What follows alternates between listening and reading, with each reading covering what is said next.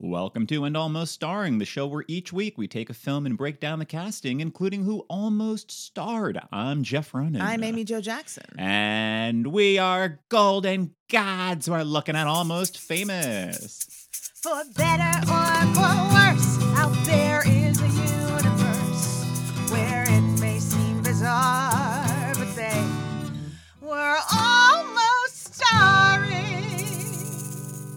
Amy Jo, how you doing today? I'm doing great, Jeff. Loving the weather right now. It's finally fall, and I'm not sweating all the time. Hey, how are you? I, I am good as well.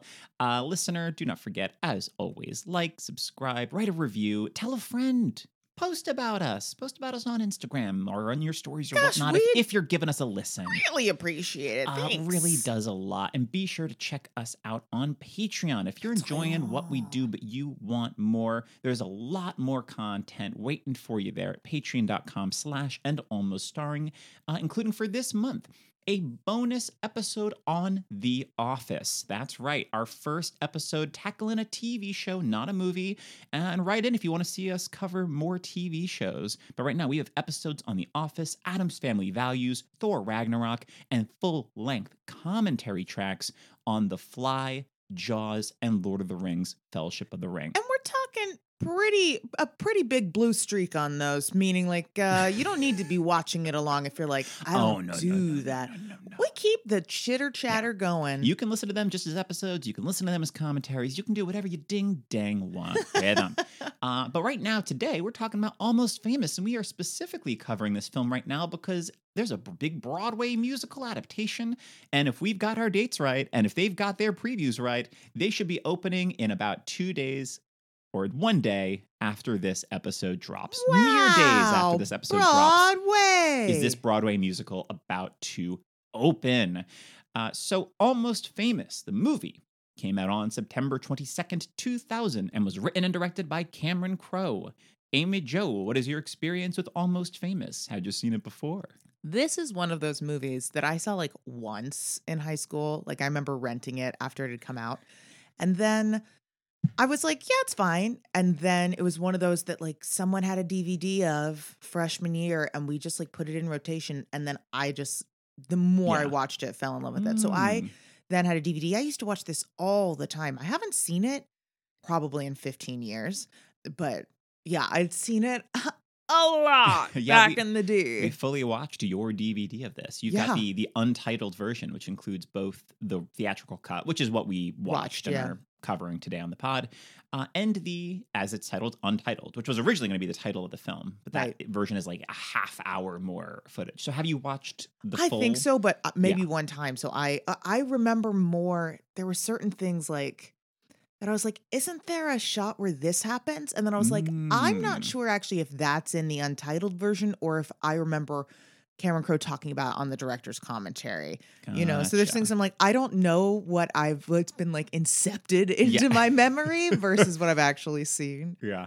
Uh, and I had seen this only once before, just the regular theatrical cut. I d- couldn't tell you when. I would assume sometime in the college ish years.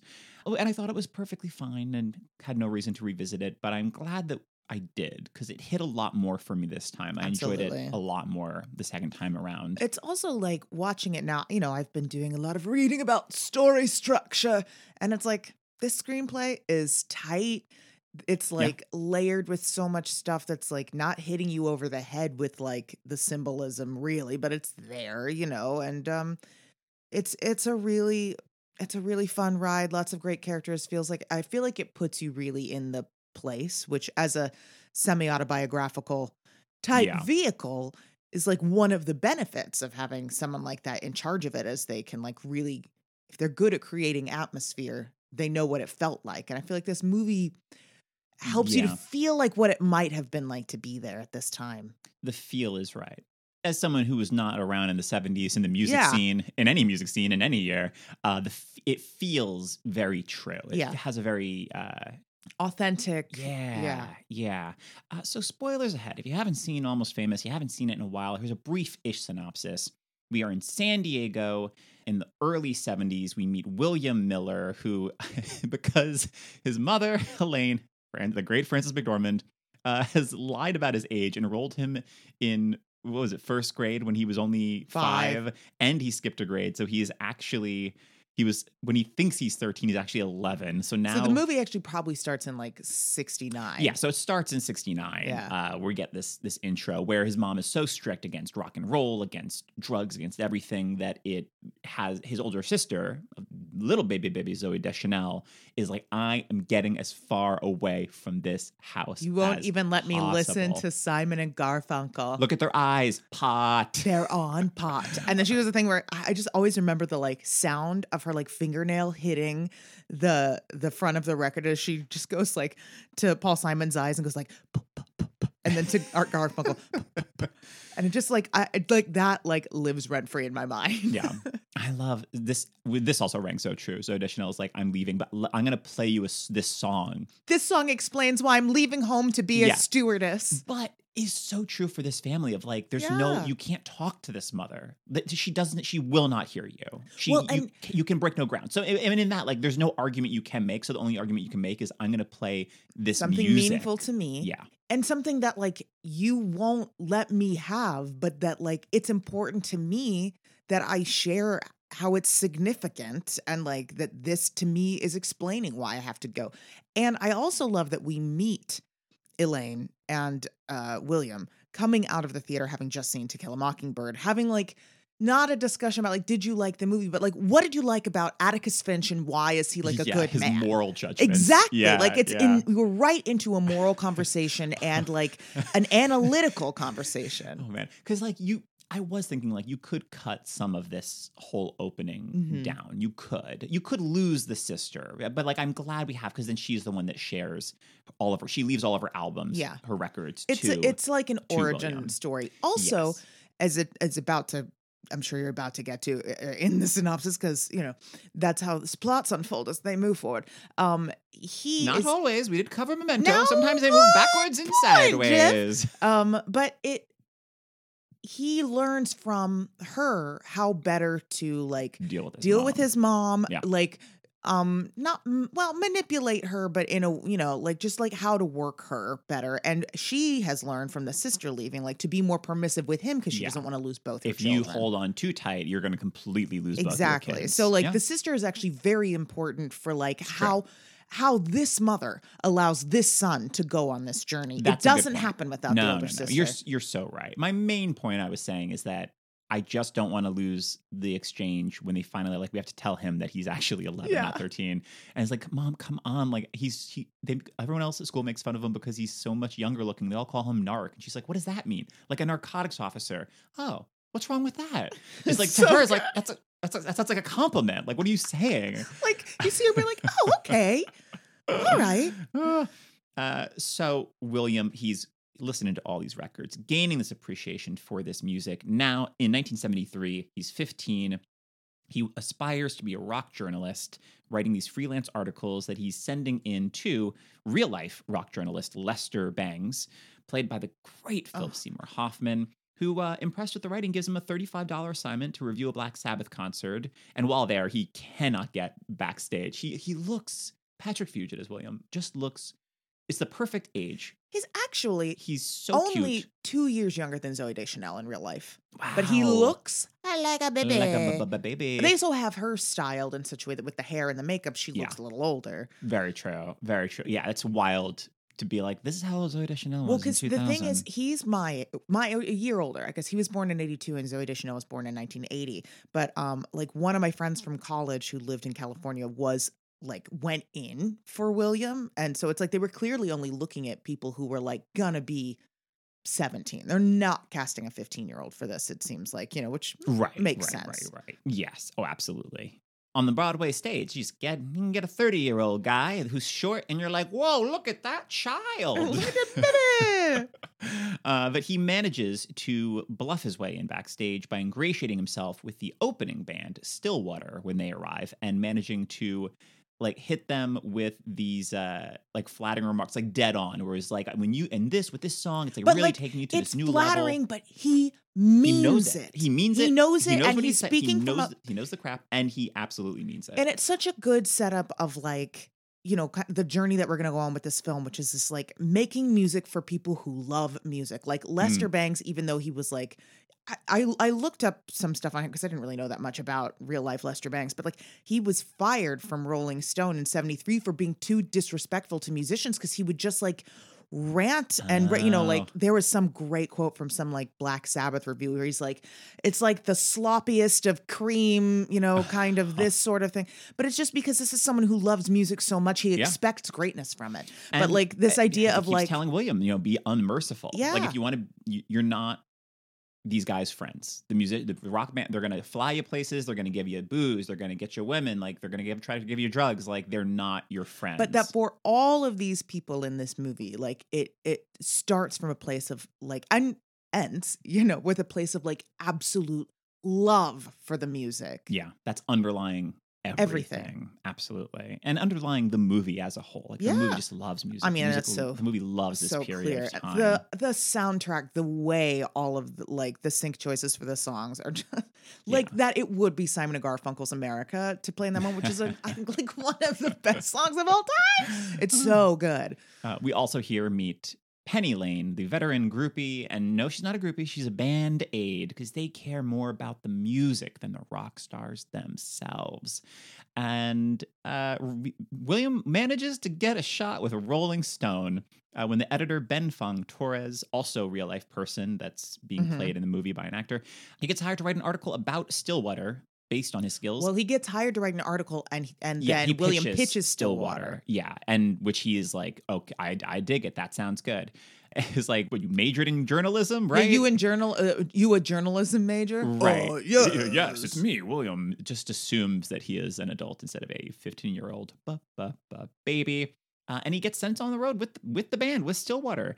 He's interviewing all the band members except for Russell, the lead guitarist, who repeatedly puts him off. Old Billy Crudup. Uh, we're or gets interrupted. He's always He's interrupted always- by the he is- manager. the manager true. always comes in and came. All right, Right. t-shirts. Yes, he's coming up with these T-shirts where Oh, you know so. Russell is the only one dead In front and center in focus. Everyone else is in the back. It's We're- like Abbey Road, as though like John Lennon just like stepped out of line and went forward. And it's Yeah. like, hey, but at least there, it's like Lennon and McCartney were both No, the lead singers. Exactly. This is outrageous. Yeah, that this this, is is, like the lead singer of your band is out of focus and clearly behind your guitarist because he's the one that's he's got that mystique. He's yeah. just like the well, the he's like uh, sort of like a Jimmy Page stand-in. yeah, and, yeah. yes absolutely um and we're we're just seeing william i mean it's a coming of age movie so we're seeing william as he falls in love with penny lane who is in this secret relationship with william with uh, russell who does have a girlfriend back home. So it's all very awkward and hush hush The road girlfriend. the road girlfriend. And and within this we get i mean the great scene of them all just uh singing tiny, tiny dancer on this bus Oh, yeah, it's, like, a, a it's like a of- makeup moment. Yes, it's like a series of vignettes. We get Russell and William going to this townies well, party. because the band after the T-shirt incident, like kind of have, have a a blow, blow up, up. and then you know Russell's like, "I'm only interested in real things, real people," and then like some guy pulls him in a car.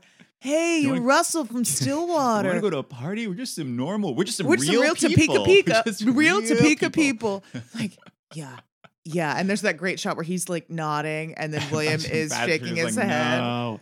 Yeah, we go. This is our famous "I'm a Golden God" scene On where he roof. jumps in the Ugh. pool, and it just takes all the drugs. Uh, and now when they are back, they're now we're like kind of reunited on the bus, and we all are just singing "Tiny Dancer" together. Apparently, Cameron Crowe said that Patrick Fugit was the worst singer, so they had to turn down his audio in post production so as not to distract from Oh, the moment. No.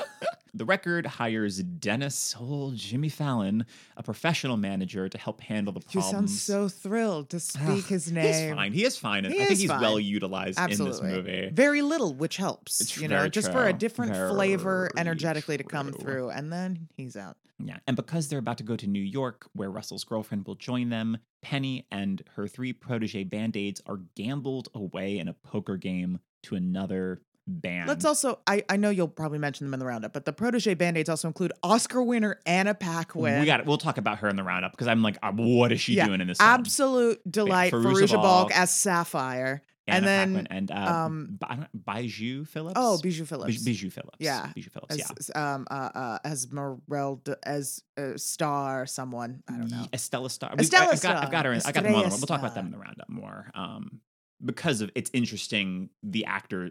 I mean, we just got to talk about Anna Paquin because I don't understand how they roped her into making this and uh, how they how they roped I Oscar winner Anna Paquin into she has build. a little more to do in the extended she one. But to. I will be honest, don't really remember. I remember Yeah. her part being bigger than it was. Penny winds up showing up uninvited to New York. Uh, With her hair up, like which we always see it down in this glorious cascade of like, you know, these wonderful hippie curls. curls. yeah, and- and then she's like got it up in a French twist, and it's just like, oh, Yeah. oh, honey, no. So she leaves. Uh, William chases after her and winds up saving her from as she tries to overdose on Quaaludes. The Uh, most '70s way to go. the most 70 ways one could possibly go. Uh, the next day, because Dennis now has, they've been riding a bus this whole tour, and Dennis is like, no, we got to get a plane because you can tour more. You can do more dates You can a do plane. more dates on a plane. Um, but they hit An a electrical storm, storm. electrical storm, and this plane is going down, and like everything comes to a head because everyone thinks they're going to die. So everyone's admitting that uh, that Russell's girlfriend slept with Jeff when they were on their outs. There was the summer where we decided to have no restraints. Ru- that she learns that Russell about Russell and Penny. Williams said, declares that he loves Penny after and she also that you all just threw her right. You all, away. Yeah, you all threw her away. The drummer admits that he's gay, and then the, the storm goes dies down, and, And this, then- this pilot's like, "We're gonna be okay." Just like you never want to see a pilot freaking out, but when he like opens the door, oh thank God, merciful God, we made it, we're alive. uh, and now, so much longer after he was supposed to go home, William finally, finally misses Graduation. Yeah, fully misses graduation. He gets to the Rolling Stone office, but has difficulty finishing the article. And throughout this, he's occasionally calling in to Lester to get his advice. Yeah. Um, and he says, you know, you got caught up in being part of the band and with these perceived friendships. And if you really, you know, want to If you really want to be their friend, be their friend, yeah, like tell the truth. be honest and unmerciful. And so Rolling Stone, they love the article, but when they call Stillwater to ver- the fact checker calls them to and verify. she is never pleased about oh, anything. Oh, she's so she's like, what's this stupid puff piece this kid wrote? He's just a fan. And then he comes back like, let me finish it. And then it's like really unmerciful and like really truthful. And she's like, this is great. But the band says it was a lying. See, he's just a fan. Like I really got from this woman that she's like, I have to work with these idiot men all Yeah. day, and I have no time or patience for anyone. uh, but he William is understandably devastated that he gets Yeah. like kicked out. And it's like, well, that's the end of Because also it had then been moved up to a cover story. yeah, right. so like right, they're going right, to be right. photographed by Annie Leibovitz. Like it's like a whole thing, but then they deny it because they're like, we, we, sound, like, idiots. assholes. Yeah. Yeah. uh, Billy Cripps like, I'm a golden god. I never said that. Did I say that? And then Jeff, the lead singer, quoting back exactly what he said in that first scene. Oh man, so good. Uh, but William is so dejected. He's at the airport where I didn't know if he did he purposely put himself there because he knew Anita would see him, or was No. he? He's just there and He's she just happened there, to yeah. to run into him. Um, which is lovely that she gets brought back into the film Yeah. in this way. And she says, like, you know, where where do you want to go? Can go anywhere, in the anywhere. world because she's a flight attendant. She can take him wherever. And he's like, let's go home to mom. She's like, not what I would have picked, but okay, if you insist. This is like, it's so truthful. The- With Frances McDormand coming in, just like hugs, like hasn't seen her in so long and just like clutches her to her and just goes, I forgive you.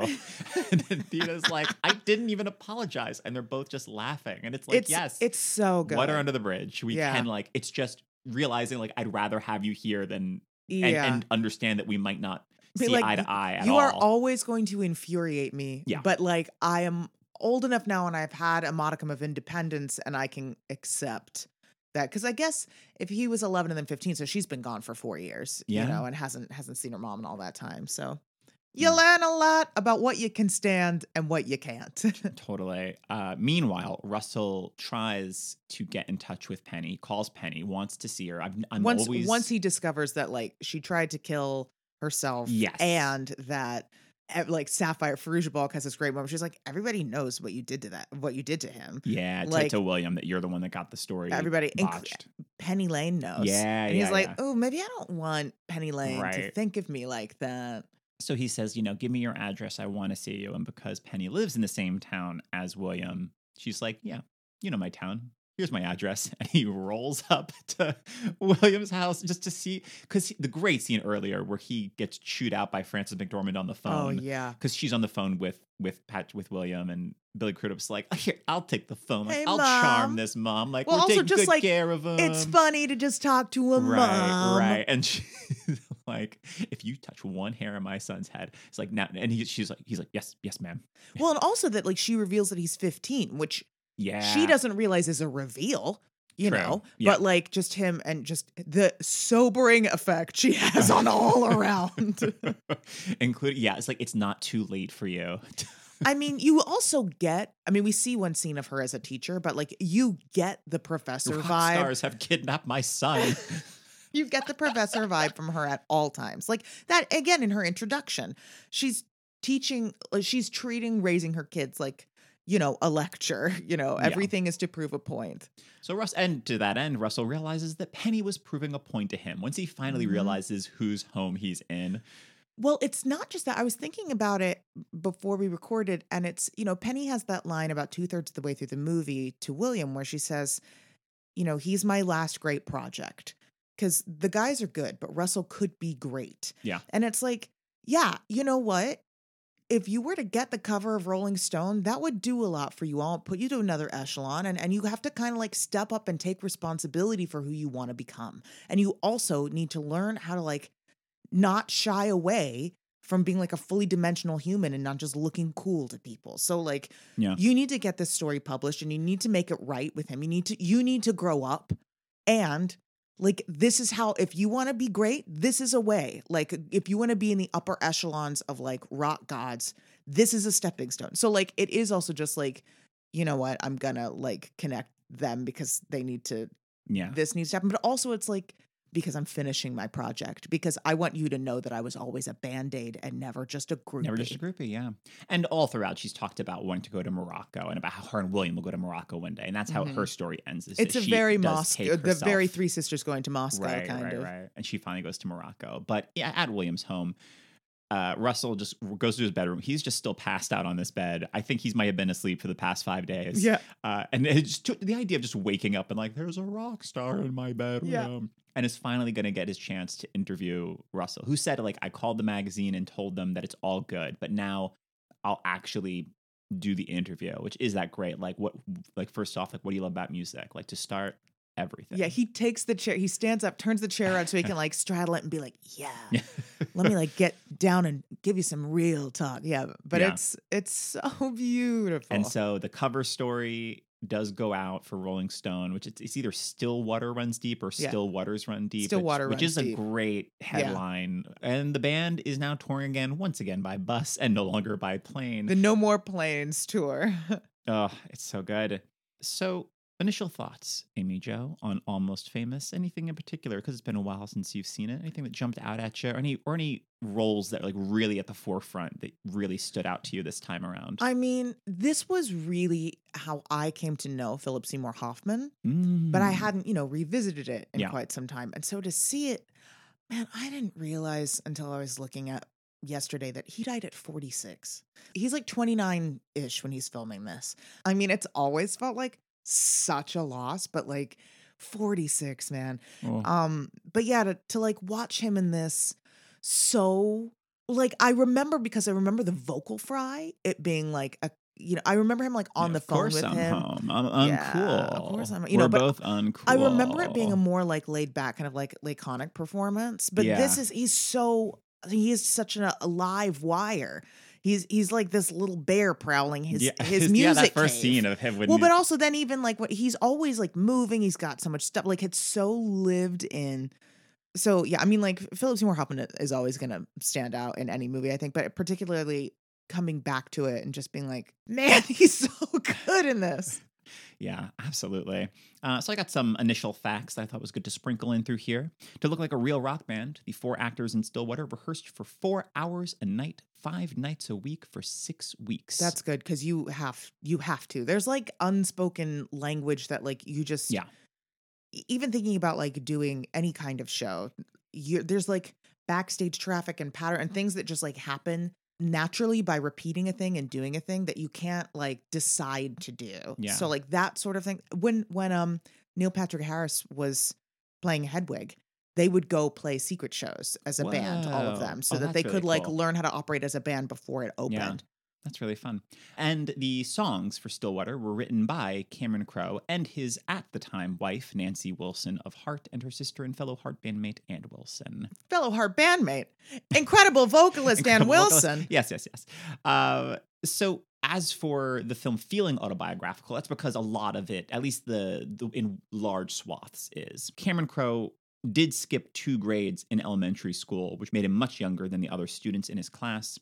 He did begin to write rock music articles, first for his school paper and then for the fanzine The San Diego Door and the magazines Cream and Circus. He met the editor of Rolling Stone on a trip to Los Angeles and at age 16 had his first cover article, which he wrote while following the Allman Brothers tour of 1973. So the Allman Brothers is kind of the stand in for Stillwater here, with such little details as Gregg Allman distrusting him and kept asking if he was a narc.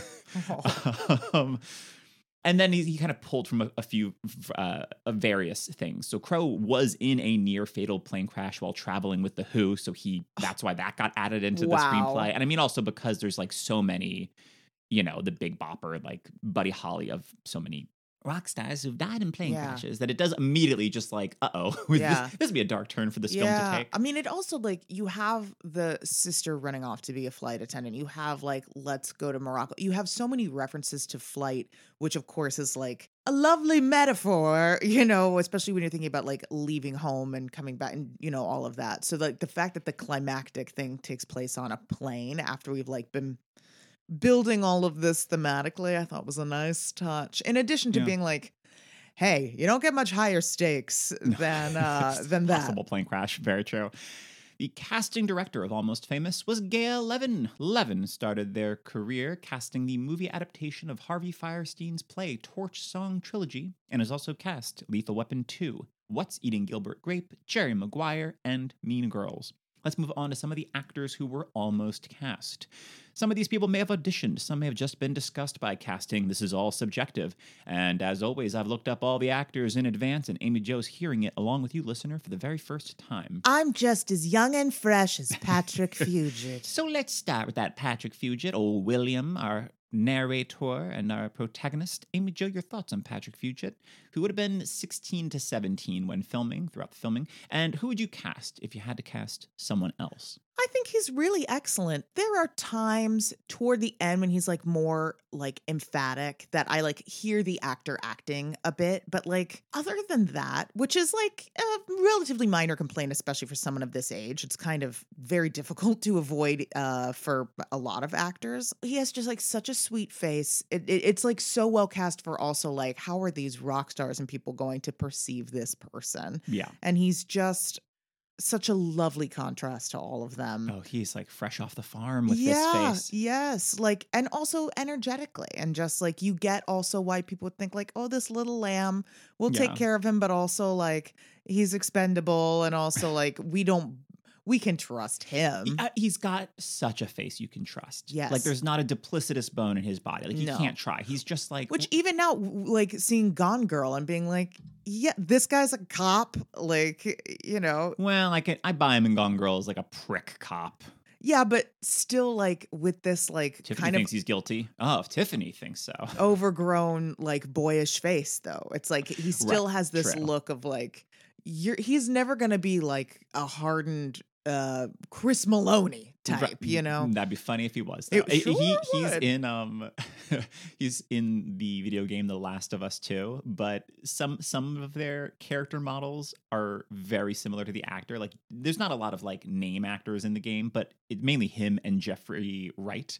And Jeffrey Wright looks exactly like Jeffrey Wright. Mhm. But Patrick Fugit's character is a big, muscly hunk Oh. guy, and nothing against Patrick Fugit. Maybe Patrick Fugit is hiding some muscles under the under that shirt nowadays, but like this guy is so hilariously looks nothing like Patrick Fugit. Like in term in the face as well. It's not a boyish face. In the like H. Jon Benjamin as Archer kind of situation. a little bit, Yeah. a little bit. That's funny. So anyway, I think he's great. I think I will say at the outset, this entire process was hard for me because I think everyone's really beautifully cast. Agreed. Um, Kieran Culkin would have been the right age, but this feels more like a Macaulay kind of situation insofar as like Kieran just has Yeah. like an edge and a sharpness to him. I rewatched the trailer for Igby Goes Down because I haven't seen it since it came out. I was like, Same.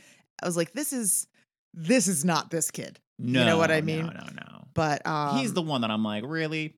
Never done drugs, never done Exactly. pot, never done no pot. this is this is a kid who is like uh hey come to my house because i have drugs right, Like, right. I mean, the- whereas his Scott Pilgrim co-star Michael Cera yeah is but michael more Sa- i thought michael cera but i'm just he he's so I, what michael cera does is so wonderfully michael cera that i feel Yeah. like it actually is not of service to this Sure, film sure. i thought he actually looked like baby john krasinski i was like i would buy that john Oh. krasinski looked like kind of like this as a teenager But the height, the height really helps too. i don't know how tall he is I imagine John just based off The Office, is taller than Patrick Fugit. oh sure yeah So I just mean that even at like 16, I have a feeling John Krasinski was might be taller. That's true. neck and neck with Well, and some of these guys. Billy Crudup, I felt so weird seeing him on stage for the first time because I had seen him in this movie so much, and I was like, Billy Crudup was so short.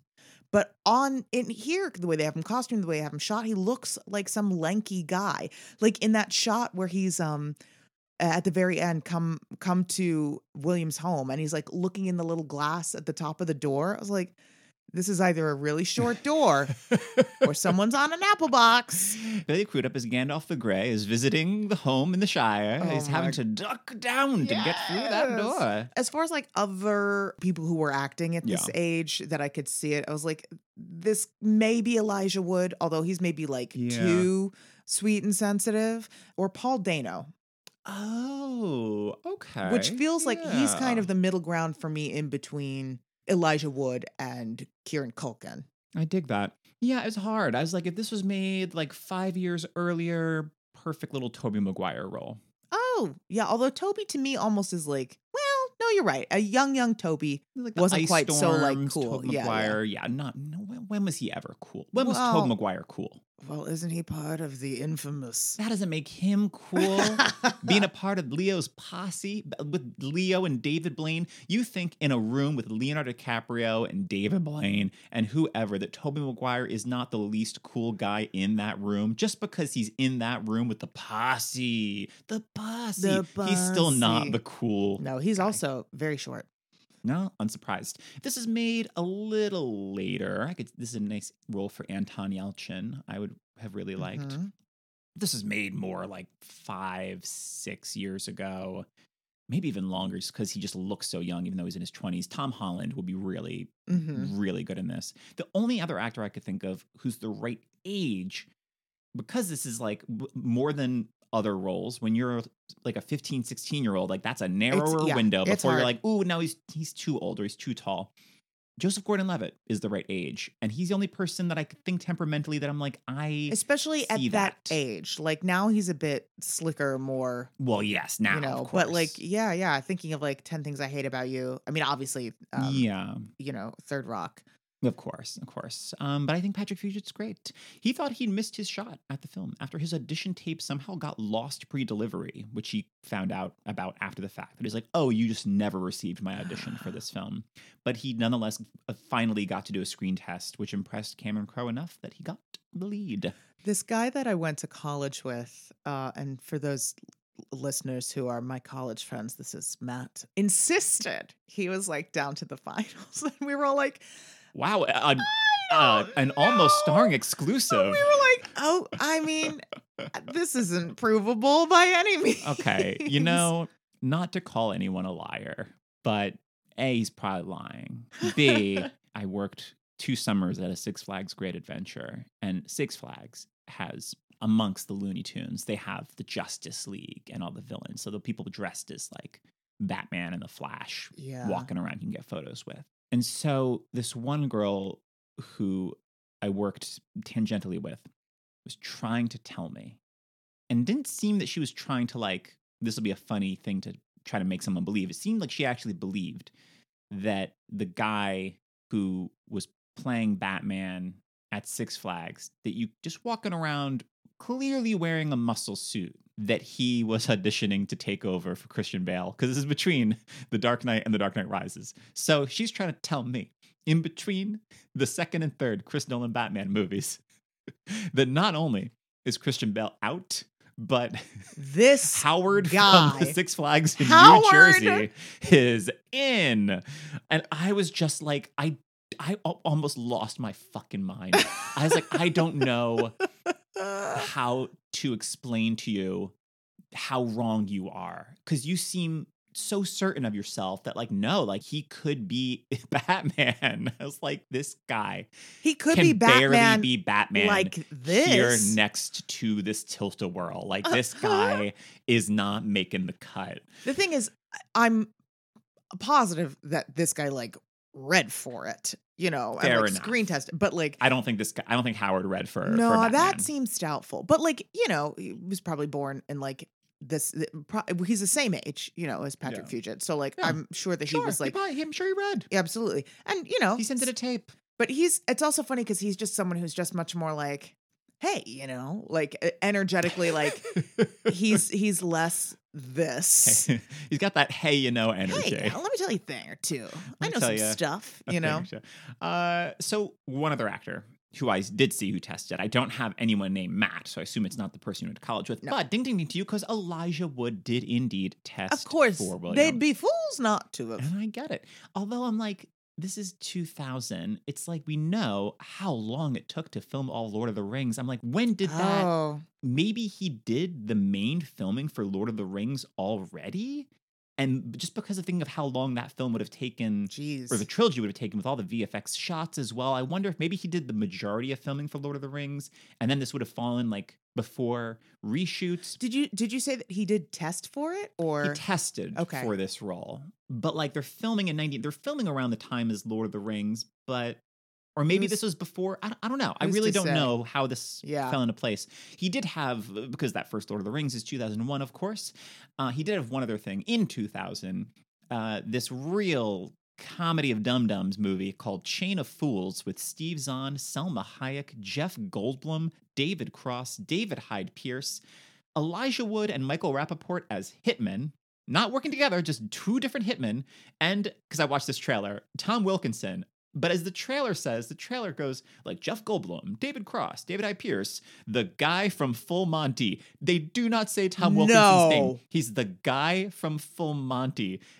He also was the guy from Shakespeare in Love and Rush Hour at this point, but he's just that, that guy, guy, from, Full Full Monty. Monty? I would be so pissed if a The trailer indignity. refu- didn't even name me and just Unless that's their shtick they're doing with everybody. me. Y- That's now that's something. yeah, But I don't think you could have done that with everyone. You it would have been kind of funny to just say the guy from Jurassic Park Yeah. for Jeff Goldblum. Um, but I think the guy from The Fly. N- Nigel Crane. um, anyway, let's move on to Russell. Amy Jo, your thoughts on Billy Crudup, uh, who's 31 at the time of filming for this. I was curious how the ages matched up Mhm. for everyone. Uh, and who would you cast if you had to cast someone else? He's so good. He's so good. Billy Crudup is just a very fine actor. Yeah. Um, I've seen him on stage far more than in movies. This is really the only movie I've seen him in. Well, okay, what have I seen him in? Coast of Utopia, which had th- that's three That plays. three- so that technically that's plays. three. Okay. I saw enough. him in the play with the Sirs and Shuler. um, um, um, um, No Man's Land. No Man's Land. So the Sirs, Ian sorry, McKellen and Sir Ian Patrick McKellen, and Sir Stewart. Patrick Stewart. There's a lot of sirs. Yes, this well, then that's how they were referred to. It's like I oh, the say, Sirs. I say. Um, so Patrick Harry Clarke. and Harry Clarke, which we saw. Well, I saw one-man twice. You show. saw three times, and I think I may have seen him in something else. So it's like five or six wow. times I've seen him on stage. Fair and enough. Yeah. I can't think of other movies I've seen him in. Fair enough. Maybe you've seen him more on stage than in film, which good on. Yeah. Yeah. But anyway, he's very good. The hair, it's perfect. Yeah. Like, um, which is less his achievement than hair and makeup, but good job all the same. Um, I think he just like does strikes a really great balance of like playing so many things that are hard, I think, to capture as a performer because they're not active. So you have to build other things to make them. But it's like, how do you play this like sort of aloof? You can't play mystery. You can't play Yeah. aloof. You can't play but like he That's manages he to do those across. things. It's he's like really threading the needle because Yeah. this I could so see it's like how do you play this? Are you playing this that you are like brushing off the kid? Are you taking the kid under the wing? The, just the relationship between him and Penny and him and William is like fascinatingly Yeah. And so you're right, threading the needle is such a great way to describe it because it does feel that's also why it feels so true. Because a kid like this on a tour like that, that's going to be the type of person that people are going to pay attention when they want to and forget about the rest of the time. Because it's like this isn't like it's important to me because like this is Rolling Stone, but also this is a kid and I'm like I've got other stuff going on, you know? Yeah. And I just think like yeah he play like when he chooses to focus his attention on him and when he what he's focusing his attention on it, I don't know it's just really well crafted and I think tricky so I only had a couple thoughts for this one would be for a bit later which is Oscar Isaac um Ah, yeah. which I think Yeah. he would also manage to like hit all of those notes really well and you know play guitar Right. um and then oh this would be probably in between when this came out and and now like maybe like 10 years after this came out or something like a younger Bradley Cooper feels yeah, like thinking also of him in Star is Born. yeah but but not so grizzled Not so not, not, so, alcoholic, grizzled yeah not just so just a little a little earlier still like a you know, 31 year old Bradley Cooper. yeah, exactly. 41 year old. a mid-level band trying to grapple with the realities of success you know that kind of thing where you're still on the ascent rather than on the decline And that's what I love that we what we get for free with Billy Crudup, and who as he's like kind of speaking of threading the needle, threaded the needle through his whole career of someone that's like just shy of like being a star, and Yeah. it seems very purposeful. He does not seem interested in like he works in big budget films sometimes, but he's still like he's just an actor first and foremost. Yeah. And at this point in time, to be like this is a guy. Sleepers was his very first movie. It was like Mm. 96 and like it's a big cast it's Yeah. like him and brad pitt and jason patric not and not to mention like de niro dustin hoffman kevin bacon a big ensemble um is this the movie with john malkovich doing a russian accent no that's rounders okay another Same- one same word thing. title that rounders sleepers yes that's the poker Okay. movie with matt damon yes i see how i got that. this there. is a movie with like a bunch of kids accidentally killed a guy and then they go to like a correctional prison great i did not see this and yeah, i don't yeah. want to great serious, weird, long, long, depressing drama. Great. um, but he had like Without Limits, where he played um, what's his name, Steve Prefontaine. How do you say his last name? The Runner. So he had like a few showy things. He was known, but he's not like a big star. And I Yeah. think that it works so perfectly the synergy between actor and character i so agree of how he walks to the film and you're like yeah you are someone who has like you get recognized some places not all places not Yeah. all days you i think like at this point billy crudup he could go some days not getting recognized For by sure. people and that i think is so perfect for the character at this point in time i could see speaking of coast utopia i could see his coast utopia co-star ethan hawke oh in this Mhm. Can't- can't- what i want um i could see a guy pearce in this role oh interesting I would like it veers a little away from what I really like about what Billy Crudup does in here, but I can see a, Mc- a Matthew McConaughey version of this. I get it i get it absolutely for playing a rock star. I mean, I, to on his be girlfriend. clear, and, you I hate it, r- but I understand it. Of course, but I see Matthew McConaughey on a roof going, "I'm Oh, a golden god." Trust, I believe that guy's jumped into a pool. Yeah, or Timothy Olyphant is someone that I would really like here. Who's Mm. someone like he had like he he's in a few things. He's in Go. He's in Scream 2. So he's working, but he's not a star. And I like that we don't have a star in this Mhm. role because also having a star could unbalance the film. Absolutely. But like what's great is like we get to just buy into the story, which is Yeah. also like if it's someone who's a mega star in that role, well, of course he's going to be overshadowing the rest of the guys. But part of the suspense of the movie is like, how are they all going to work it out amongst themselves? Are they going to like, does he deserve to be the front man in this way? Like, these are questions that we're allowed to come to more than if it's like, well, Uh, yeah, well, of course, he's meant he's going to be the star because he's the star. exactly. Jason Lee is great, but this is a star. Yeah. Case in point, the role was written for Brad Pitt. Ugh, no, no. Like I get it, but then it's a movie about Brad Pitt. yes, that exactly. Or it's the movie about Brad Pitt, and here's the kid. We're seeing Brad Pitt through this kid's eyes, but it's mainly got to be about them, and maybe it's Penny Lane. But then there's a movie that feels like it's about a love triangle. Yes, as opposed to and like about this rock star. this is this we get the story gets to be the star in this way. Like Absolutely. and and we get to see th- because we get to see things through his eyes without that kind of like one blinding diamond and one kind of role. We get to like make our own decisions about these characters and we get to like also I think Penny Lane gets to be more forward in the mix because we're not just like, well, this is a Brad Pitt movie with like, and here's the love interest. Like, she gets to be more than just the love interest in that way. She reads as more of an equal to Billy Crudup in the film. yes. Rather than if it's Brad Pitt, then I am subconsciously even looking at it as the power imbalance Absolutely. of having Brad Pitt and then her like you're you are the groupie. It's such a good point. That's also why when she goes to the party in New York where the girlfriend is there and like she her hair is up and she's kind of like being ignored and then is asked to leave. It makes it all the more heartbreaking because it's just like, well, you should have seen this coming, but at the same time she doesn't seem like an absolute fool. Whereas like if if it's somehow if it's a movie star that lets me think like, oh, you're an idiot. He's never going to be with you. Yeah. Where I, don't agree. feel that in this. I feel like, oh, he could if he were just like a little less cowardly, like break up with Elaine or whatever her name Yeah. is. Not Elaine, that's the mother. You know, Right, yeah. but you know what? Break up with Elaine. You shouldn't be dating up. Frances you McDormand should in this. not what are you be doing? dating Elaine. Could you? What a twist! That's a bad match. Patrick Patrick Fugit wakes up in bed. Oh, and there's no. Billy Crudup, and he's like, "By the way, also, I'm dating your mom. I'm your new dad. I'm your new dad. I mean, honestly, I was like, "Oh, am I, am I your new brother-in-law?" The way, so when he's like, "Is she here?" Thinking it's Penny Lane's place, and Frances McDormand's like, she like looks to Zooey Deschanel because she's the only other girl here, and Zooey Deschanel does the perfect little pose. Oh, it's the, like, so "Hmm?" well. Like, it's also yes? just like Me? clearly like no, no. That to me was like I've been trained as a stewardess, and they're all like picked for their looks at this point in time, Yeah. you know, and they're trained to like stand a particular way. So like that to me is her going into like, uh, I hi, Right, right, you know, this good, is how. I know to stand when I am like letting letting the uh, guests onto the plane, you know. That's that's a good point because then immediately after she just asked if he'd rather have pretzels or cookies. I forgot about that part. Um, but yeah, the role was written for Brad Pitt. Cameron Crowe said that Pitt was on his mind since his very first film, Say Anything. He said he had a really good meeting with him around that time, and he, he was just starting out, so he always had it in his mind to like want to work with him someday. So he Mhm. wrote this role for Brad Pitt.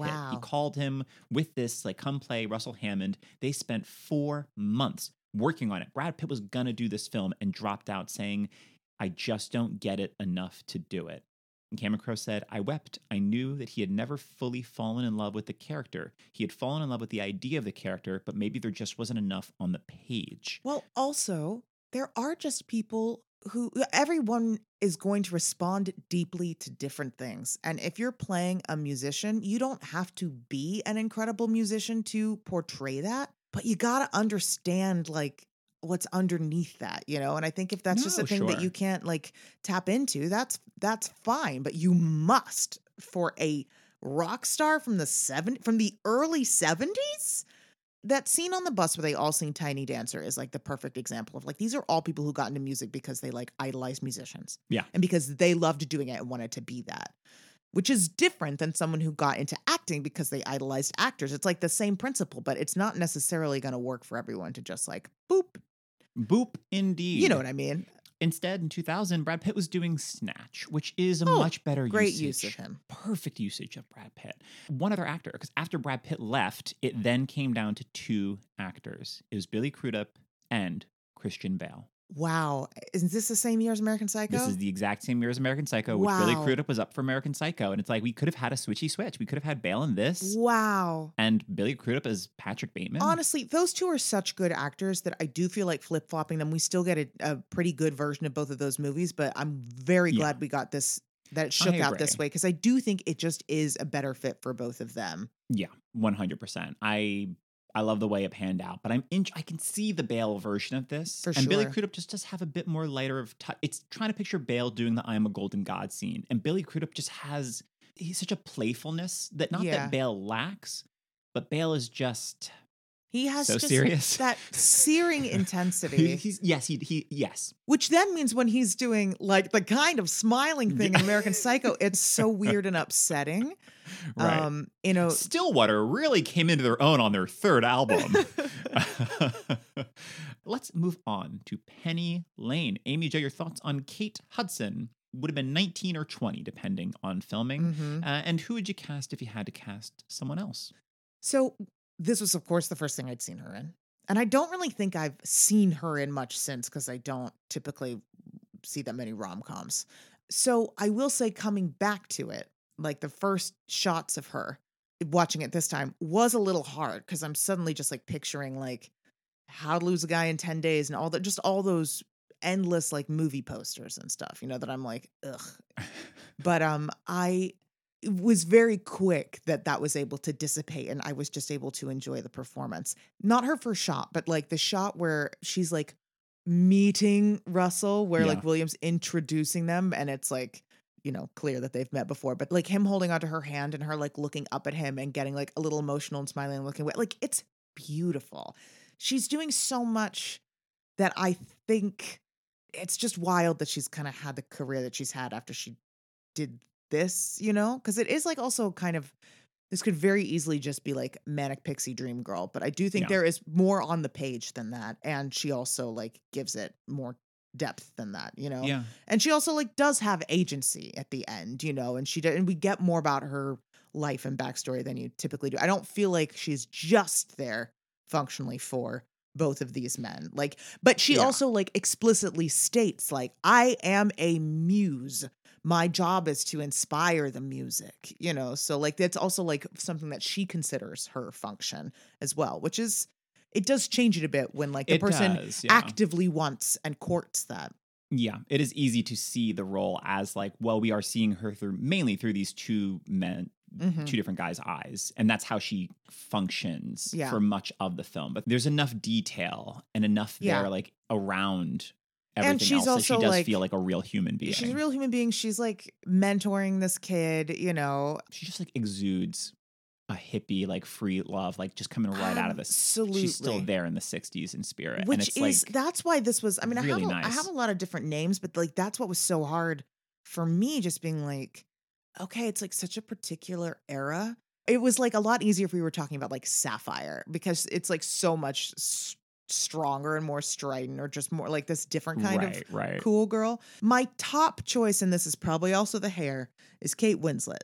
Yeah. That to me is like, I'm getting everything from yeah, there. yeah, yeah. Yeah.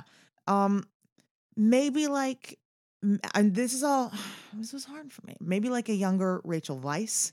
Oh, yeah, I just, she, always hits for me, sure. you know? of course. This is an actor who I was like, this does not work if this is still a 70s movie for me. But if it's like 90s, 2000s music scene, Uh huh. I'm like, well, like Zoe Kravitz, I totally buy being like that Oh, era yeah. kind of Yeah. like, you know, shepherd, because she's also acting as like a shepherd into the space, you know, as someone who's like, who is someone who's going to energetically be like, I'm embodying the spirit of the times and the music, and I'm going to like take you through. I, I see her more like contemporary in, in that aspect. I'm looking at my choices and they're fine, but I'm gonna leave it at that because I just this is someone who I think it'd be very easy to cast someone to adequately do it, but to- Right. I think It's it's, tricky. it is a- I trickier than think- you think. And I think there's a reason why this is the character that's on the poster. You know, this Didn't she is- get an Oscar nom for this? She certainly did. Yeah. Her and Frances McDormand both got Well, nominated. Frances so that McDormand was, is a no-brainer. right. Well, that was so this year for supporting actress was Kate Hudson, Frances McDormand, Judi Dench for Chocolat, Julie Walters for Billy Elliot, and who won Marcia Gay Harden for Pollock. Interesting. Yeah, interesting year for supporting actress. Uh, yeah, I think Kate Hudson's really good in this. I've never really cared one way or the other about Kate Hudson. I don't think I've seen her in a lot. Yeah. 'cause 'cause I, again, we don't see typically. against my will, I saw about half of How to Lose a Guy in 10 Days. Oh, I've seen no more but the trailer. put it on on one of our last days of school in high school. Somehow got outvoted. I forget what else it was. I think it was Napoleon Dynamite on a Tuesday and How to Lose a Guy in 10 Days on a Wednesday. Okay, now our niece and nephews sometimes will watch things by a vote because there's four of them, so they'll vote on what they're going to watch. And we got roped into it. We got forced into the first two thirds of Cat in the Hat. And they just voted on it because they knew we didn't want to watch it. No, I think- even no, no, they, no. they left halfway through. yeah, Like, they, voted. They it. voted on it because I think one of them didn't want to watch it, and so it was kind of another one dug their heels in in that way. Right, it had right, nothing to do with us, other than we were uh, subjected to it. If you had to watch How to Lose a Guy in Ten Days or The Cat in the Hat again, which Oh, would you how pick? How to lose a guy in 10 days, of course. Even with the McConaughey of it all, it's still like The Cat in the Hat is a It is a nightmare. horror show. That's a Hieronymus Bosch movie for kids. But Hieronymus Bosch at least has a sense of humor. At the least. I'm like Mike Myers. Uh, so, Penny Lane. If this was made later, give me Tatiana Maslany. She's got the energy that I want. Just finish that Mm. She Hulk, and she is so delightful. And even the show was fine, but even when the show is kind of lacking, she never is. She is able to carry so much with sheer charisma and force of will. And based off Orphan Black, I'm like, she can play so many different types Yeah. of people against herself that I she would have been really good in a role. She should have a splashy role like this Yeah. today. At the time, age wise, the only other people that came to mind were Rosario Dawson, I think would have been really beautiful in this, Mhm. uh, or Eva Green, who's so good in Casino Royale Yeah. as Vesper. But I, I never saw, like, The Dreamers, I think was one of her first things, the Bernardo Bertolucci movie with Michael Pitt. But, like, that, that energy, I just could see. I can Yeah. see it here. There's a legal disclaimer at the end of the film, which for most Oh, films I'm sure there was. merely states that all characters and events are fictional, with any real life similarities being coincidence. But this one says that the character of Penny Lane was loosely based on a real individual. Uh, and Cameron Crowe said that Penny Lane is based on his real life friend, Penny Trumbull, who goes by the name Penny Lane, but Penny P E N N I E. She lives in Portland, Oregon, and is involved in the music industry. So he just as like a Well, you know that is very um Christopher Isherwood writing Sally Bowles and Mm. you like into Yeah. story and into infamy. That was like a person he knew, you know. Totally. Now we have a lot of people to get to right. because Hollywood considered every single I'm sure they did. female actor working at the time. Christina Applegate was considered. No. I okay. I get it. Uh, Selma Blair was considered. Yeah, I, I don't know her enough. See her in the band aids. I can Uh, see her in the band aids. I'm not seeing her. she has the too strong an edge. energy. Uh, Jordana Brewster of no, Fa- no, no, no, pass, hard pass. Lara Flynn Boyle tested. Really? Yeah. No. Don't know. Anna Friel auditioned of um the, the female lead of Pushing Daisies. She was also Oh. at this point in time was coming off of that uh Kevin Kline Midsummer Night's Dream as Hermia Mhm. with Christian Bale. Speaking of, um, she's got the curls. she's Yeah. got the curls for it. Well, that's something. It's something. Maggie Gyllenhaal auditioned. Now, of course, I've been thinking of her because she and Zooey Deschanel to me are just very similar. Um, so she was like in my brain a I little I bit. know hers Anita. I like that a lot. Yeah. well, I can see the Penny Lane. I can see it's a different I can energy. see it. Yeah. And what I'll say as we go through these is because Hudson was kind of a late addition as Penny Lane. This is one of the last roles to be cast for reasons that will be made clear. Crowe said that with Hudson, it wasn't the mystical kind of Penny Lane I'd been working on. Here was somebody that just walks in the room and you're like, I love her. She was that character. So Kate does her reading for Penny Lane with Patrick. She's so loving and caring of Patrick that it was a whole other side of Penny Lane that we needed more. It was that kind of wonderful, funny, bright light who Patrick, you could just see him falling in love instantly, Mm-hmm. which I love because there's the idea of what you think a role needs. And I so see like if this role is also living kind of like the feminine mystique that Russell is the masculine mystique, Yeah. opposed to being like, no, no, no, we, she doesn't need to be mysterious. She is coy with like the details about her life, her Yeah. real name, but she is so like open heart. She is. That's why I was like free is- love. That's what I get from her. A light is such a great way to describe it too. It's just like very you see it when she walks into the that party and uh and she does the whole uh stewardess speech and then like does it in French as well. right, Like right. that she's just someone who walks into a room and everyone goes Vroom, and like the gravitational force of the room shifts toward her.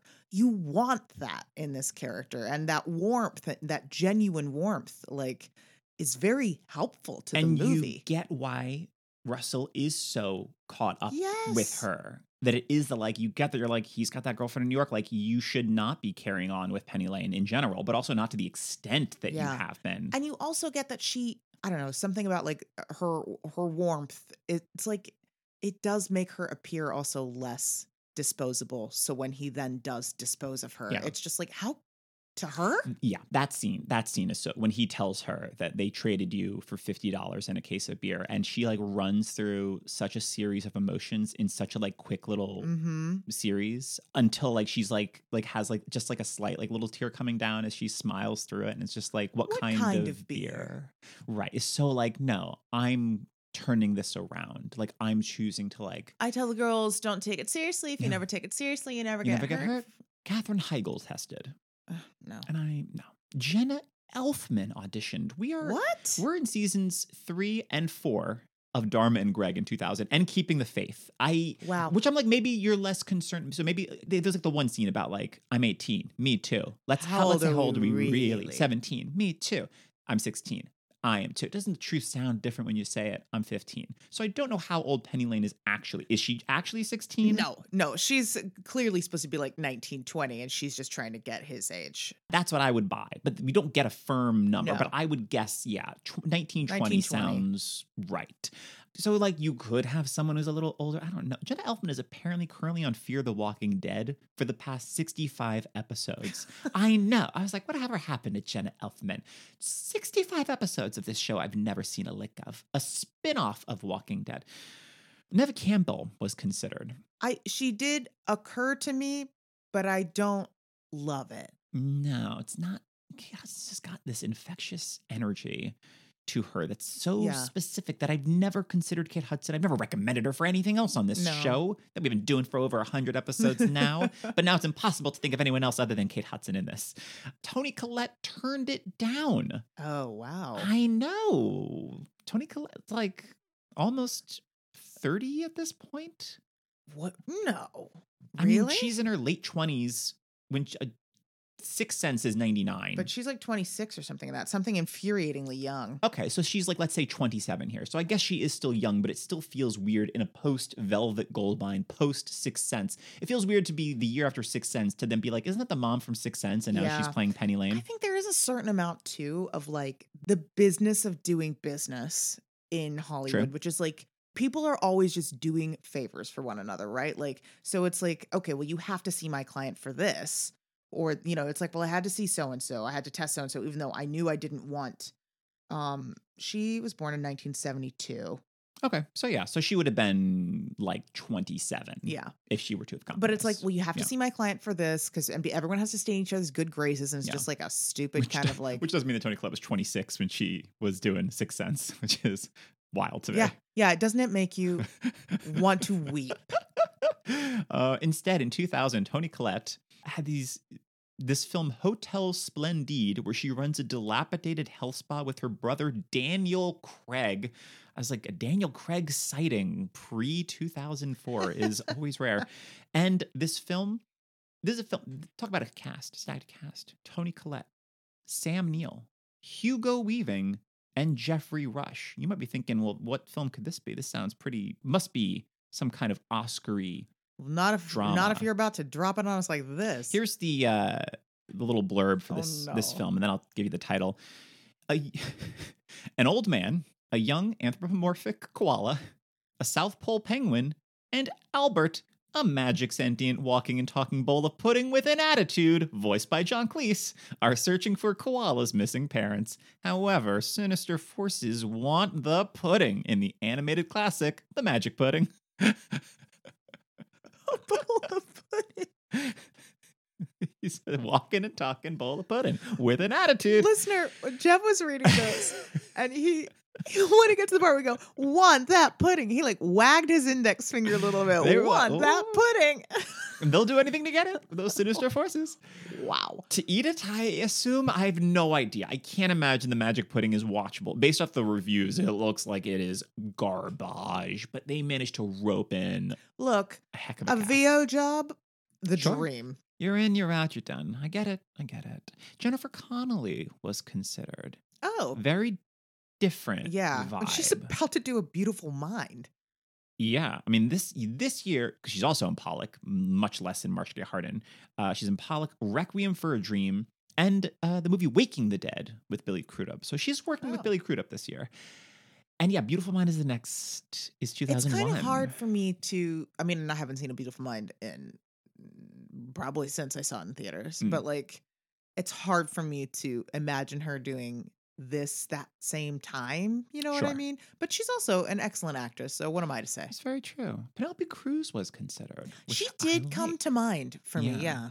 and she, you know, us, you know, having watched this, I was feeling the Cameron Crowe vibe. So I rewatched Vanilla Sky the other day, which is a movie that I saw multiple times because it was in that stretch of Matrix, Fight Club, Memento, of like cool films with wild twists. And I was telling Jeff because I've never seen it. And he's like, Oh, you've never seen it? I was like, No, I did buy a ticket to it once in the theaters, but that was because I think uh, Lord of the Rings was sold out and we wanted to see it again. So we we bought a ticket to Vanilla Sky and snuck in. Or maybe it was, maybe it so was some that- poor jag now doesn't have a seat I- at Lord of the actually, Rings and that's has to I'm go see Vanilla Sky that's what I'm saying. I don't think maybe maybe it was that we wanted to see some R-rated movie oh. and we oh. couldn't get.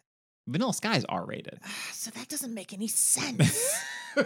Point is, I bought a ticket to Vanilla Sky and then never went to went. another I theater. get it. I get it. Penelope Cruz is Penny Lane. I like. Yeah. I like the vibe. It's a very different performance. But she also has a warmth to her that I think would be Yeah. useful. that and that playfulness, that kind of yes, the, yeah, the yeah, yeah. coyness of like what is I'll what's this person's tell. deal exactly. That's playing a bit in Vanilla Sky. I mean, in Vanilla Sky, at one point she says, "I'll tell you in another life when we are both cats," and that's something I could hear coming out of the mouth of Penny Lane. I'll tell you in another life when we are both cats. Claire Danes was considered. Um, yeah, she's like. I thought of her after watching the Igby Goes Down trailer. I was like, okay, number Mm. one, everyone is in this movie, Oh, sure. and um, Jeff I was Goldblum, like, Amanda Peet. yeah, I was like, I was kind of thinking of her, but I actually I have her elsewhere on my list because I thought of her for this. I was like, I don't quite want her for this. You know, Yeah, Milla Jovovich was considered. I can see it. And I get it. Yeah, I mean, I'm. I don't think it's the best choice, Right. but I do. I like it a lot better than some of these. Sure. Brittany Murphy was considered. Oh, well, she's she's a little more giving me like what Fairuza's doing, but I'm also seeing her as one of the other band aids. Yeah. I'm, I think as a sapphire. Yeah, her she's the one that's really chewing out Russell at the end of like, we all know what you did to him. Yeah. Like Penny knows what you did to him. Thandiwe Newton was considered. okay, she is on my longer list of people, and I was like, I don't know, does this even make sense? But she's literally here on my Betty Lane Yeah. list, so okay, I take it back. She's doing Mission Impossible 2 in this I year. think it was that. I was like, she, it would it would have had to have probably been a couple years earlier. I think you know. Yeah, that's my Kate Hudson is like perfectly the right Yeah. look, the right age that it is hard to get a read on like how old are you? Especially because, as you're saying, with how old the protagonist is, how old this character is in relation Very to him is also, yeah, important. And thinking about her in like Interview with a Vampire, like where she's just a bit younger and you just can't quite tell, yeah, like, how young are you? You know, yeah. it's like, in 2000, I'm like, I think it it would be like, oh, of course you're with Billy Crudup, and all of the Patrick Fugit and her would read not awkward, but would just read like this is A just your little crush on her, but there's no nothing coming from the other Much more older side. sister Yeah. rather than like okay this is never going to happen but you can see how he like they really have like a a real friendship you know Definitely, Gwyneth Paltrow was considered. isn't this post It's post Shakespeare in in Love? love. I'm like, you don't need it. You don't need it, Gwen. Get Well- out of here. she went off and did other things She did View from the Top, her flight attendant comedy that nobody saw. Alicia Silverstone lobbied for the role. i understand it Yeah. i haven't gotten to see enough of her range to Uh, see I did see what she did wind up doing in 2000, Uh-huh. which was Kenneth Branagh's Love's Labor's Lost adaptation, which is one third random songs from like the 1940s, one third Shakespeare, and one third look wacky. i'll be honest it's not my favorite play It's and not you know my favorite movie. bless Branagh for trying but try something else You gotta try something else. Tori Spelling was considered. i think that's a no This was the year of the 10th, 10th and final season of Beverly Hills 90210. Was it 10 seasons of that they they end high school finally at the end or I wonder if they saw them through college. You're talking to the wrong person. I have not. I couldn't tell you a single thing Well, about that. Well, can you tell me something about this? What do you think about Christina Ricci as Penny Lane? I am interested, but I think having heard what you said about like Cameron Crowe having been going for a different energy first, that seems to make more sense. As like I believe her in like a more come with me, a little witchier kind of thing. Yeah. But I also see it's so interesting, isn't it? Because I see why they saw some, I understand why they saw so many people. If they were going for people like a Christina Ricci that had a particular kind of energy, and then were like, it's just not quite right.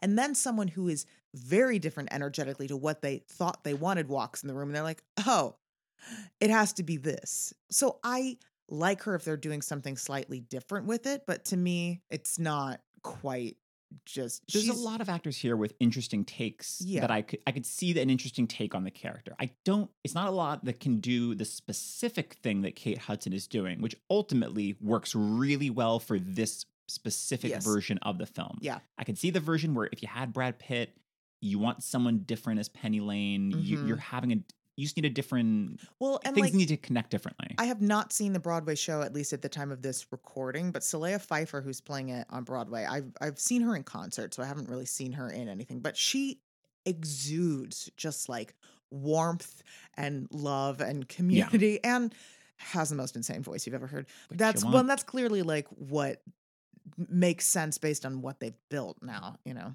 Yeah liv Tyler was considered. I understand the impulse and I just don't think it's quite has enough oomph. No, though it would be hilarious if her and Elijah Wood were able to do this and then to go just her, her cradling him while he's dies, he's getting so sick and dying, and her calling off those Ringwraiths. Uh, ding ding ding to you. Rachel Weisz was considered. Really? Yeah, and I I get it. I mean, thinking of her in like the the kind of um like sour version of this character is what she did in The Shape of Things. Yeah. you know. Yeah, which is like the year after this. Yeah. Yeah. Uh, Michelle Williams tested. Oh, I understand that. I did. I yeah. I I I'm okay with it, but I don't think it's quite. It's not Kate Hudson is just leads from the heart. Michelle Williams to me usually leads from the mind. Yeah, she's a She leads little- from that brain. I don't mean. She, she's just like a little. Um, I don't mean colder, but more coldly analytical in the approach. I think Yeah. Catherine Zeta Jones was considered. this. No, No. Yeah. Post Mask of Zorro. I'm like, maybe maybe if this was 95, well, 94. and like Chicago's going to be in two years. Was in two years. Yeah, this is the same year as both High Fidelity and Traffic. Traffic. Traffic. I'm like, Nard. no, nar. Winona Ryder was considered. And I'm also like, this is a 2000 Winona Ryder? Yeah, they're clearly like yeah going for that. I think having Kate Hudson be so much younger really benefits the film as well. Yeah. And I, so I think they they clearly like were If just throwing spaghetti at the wall and I- seeing what stuck. 100% agree. Cameron Diaz was considered. Speaking of Vanilla Sky, Um, I I, I- can see it. I get it. I I'm don't. seeing it. I don't like want it ultimately, but it, I think it is. Um, she does have just that sparkle to her that I think Kate Hudson has. That would. Yeah. She has that thing where you're like, well, number one, she's also just one of the most beautiful people on the planet. So like, people would turn and she'd walk in a room and you'd be like, of course, I'm looking at you. totally. Uh, and now we're getting into kind of like the main contenders. These are the people who were very close to getting it. Uh, Kirsten Dunst. Now, she came up for me because, like, age wise, Yeah. she's in the right range, but she's just always, to me, read perkier than I want from like a 70s rock goddess kind of person. I hear you. I'm I'm seeing it though. It's its own thing. It's its own take, Yeah. but I I am seeing it. Instead, she'd bring it on in 2000. and she certainly has which- the charisma. But like, yeah, Yeah. I th- I wasn't even thinking of Bring It On, but like, there she is using that kind of like really upbeat Yeah. kind of energy that she has to perfect effect. A literal cheerleader, you know. Chloe Sevigny was a top contender. oh, contender. interesting. I know. like that very much, and I also think that that is tapping more into this kind of like witchy, feminine mystique kind of energy that they're talking about. Yeah. Julie Bowen of Modern Family and Happy Gilmore apparently turned it down from what I saw, I don't know who that is. which is why I phrased that in someone that you don't know is turning down this role. Like you didn't see, and I mean, maybe you had to turn it down. I didn't see that she was doing something specific this year of why she had to turn it down. So I don't know. I don't know. Maybe she was filming a pilot that didn't go. Could know? be, could be. I also saw Uma Thurman turn it down. Interesting. I like it. I don't. I, I like it though. I like it as well. It is the like we're six years after Pulp Fiction, where she also is like you know in a man gets swept up in all Yeah. of her being. She's definitely someone who has a gravitational pull of her own. absolutely, which works well for the character. Absolutely. Um, but it's also like what we. That's why Kate Hudson's so good in this is because like what we bring to the film and to her is nothing. Well, uh, outside of her mother. Her mother, exactly. We're bringing Goldie Hawn to it, but she. Everyone has great affection for Goldie Hawn. So, like, True. if anything, it's like, oh, that's Goldie Hawn's daughter. Like, it, Yeah. that that brings already brings a kind of like, oh, okay. But we're not bringing, oh, we've seen you in No. Pulp Fiction. We've seen you in Batman and Robin three years earlier as Poison Ivy. Like, we're not bringing those no, attachments no. to this. So, similar to Billy Crudup, I like that we have Kate Hudson because you don't have many attachments Yeah. to Again, a lot of our the cast. story can be the star. 100%. So, Natalie Portman auditioned, and I saw that she read with Brad Pitt. And some places I saw that that was potentially one of the reasons why Brad Pitt dropped out is because he was uncomfortable with the age difference. Because Pitt is a few years older than Crudup, and Portman is a few years younger than Hudson. So she would have been, and only like one or two. So she would have been like 18, whereas Hudson was like probably 19, 19, 20. Which isn't a huge difference, but keeping in mind that Natalie Portman has always looked like a teeny tiny Yeah. baby child. Uh, and like, if you're familiar with her work, it's, pic- as a kid. Natalie Portman and Brad Pitt together No. is not giving me the almost equals that Billy Crudup no, and Kate no, Hudson no. give me. Absolutely. It's and then it's very like you have this child worshiping this man in a way that's very uncomfortable. You're gonna say, and then you have this child worshiping this other child because Natalie Portman and Patrick Fugit together. I'm like, yes, she would look older, but I just can't see it. yeah, I I can't see it. Uh, and finally, this this role was meant to be played by uh, Sarah Polley, who some may know from uh, the Dawn of the Dead remake. Uh, Amy Jo, you probably know her best from season three of Slings and Arrows as the Cordelia. Oh, Um, she she did like a lot of like indie stuff. Um, she's in uh, uh, the Sweet Hereafter.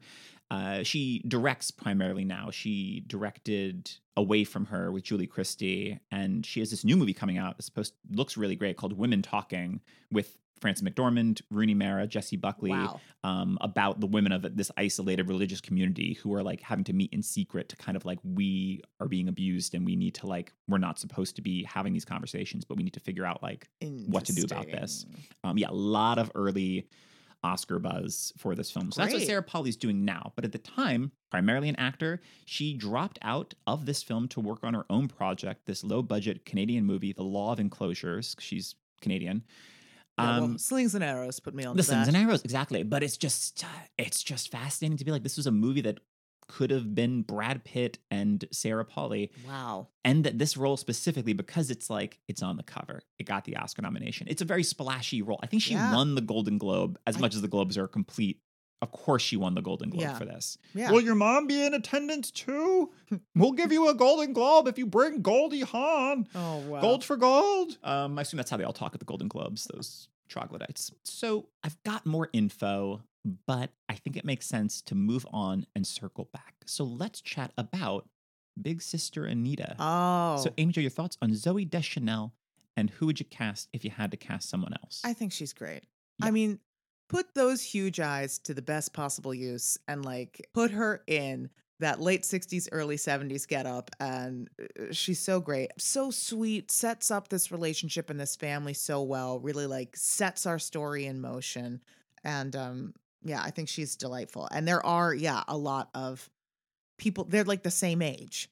She and Ken. So they're, yeah, I was looking at people. I was like, well, do we want this or that? So like Claire Danes, I have more here. I dig that. I see that more here, even though she would. Once you said Maggie Gyllenhaal, though, that I'm like, yep, Yes. that's exactly what I Exactly. want. Yes, I mean she's up here. That's it's like hard to unsee that, Yeah. you know. This is someone who, I mean, not for the time, it would be several years later. Like I could absolutely see in either role, but I think I want more for this is Amanda Seyfried. Oh, yeah. I mean, but she also would be like a lovely Penny Lane. I feel like you know, just thinking, just thinking of her. I mean, in so so many things, but like thinking of her and Veronica Mars is just this like yeah, yeah. free spirited party girl kind of thing. Feels like that would um, be that. And then this is an actor I've never recommended and I've seen in barely anything, but they're very famous. And for some reason, I was like, I could see her in this part at some point in her life. It's Jennifer Lawrence. Yeah. I just see her being like, I mean, look, I I get. I could see the J Law version of Penny Lane. oh, I don't want it. I don't want it. I don't need it. I don't like it. Don't want and I don't, I, you know, I, I've seen enough interviews with Jennifer Lawrence that I'm like, "Uh, Queen, like you got so famous so early. You need to Well, it take seems that's where she's at now. It seems that like she has been take, taking a bit of a step back in terms of like I mean, what's the last big J Law movie you have Yes, seen but posters Jeff, for? I, you often laugh at me for me not knowing the title Morbius, and I Morbius on I believe it was the Titanic episode. sure was. So sometimes I'd what like the to fuck's a Deadpool? I'd like to remind you of I know things if there's lots of posters for them in the what I'm subway. But have you been seeing posters of Jennifer Lawrence at all lately? She's got No. some like Apple TV movie coming out, but I think that she has been like, oh, Like- maybe I've been making too many movies in a the deal. vacuum. I don't I don't think we should shame women for being successful. No. Um, but I do think also there's a certain amount of some of the entitlement that she was Yeah. beginning to bring into the world that I was like, I'm not, I'm not It- uh, down with that. very different kinds of shamings, but I'm only shaming her the same way that I shame Chris Pratt, and that I'm like, you should not be Yes. everywhere. You made the mistake where you took all the you, you were offered eight things and you decided to do eight things, and you should have done maybe two things, and Well, instead you're everywhere. yeah. now we are oversaturated by it. and like what is it that I mean, and I get it also, it's like you gotta like it's that balance between like I mean, it's kind of a lot of what the movie is about, right? It's like you wanna strike while the iron is hot, you wanna take opportunities available to you, but at the same time, it's like what what are you trying to say artistically? And you can't possibly be saying it all every time you're doing all of these things. So yeah, but just but her as Anita, her as I Anita it. I get it. works for me. I get so it. there we go. Yeah.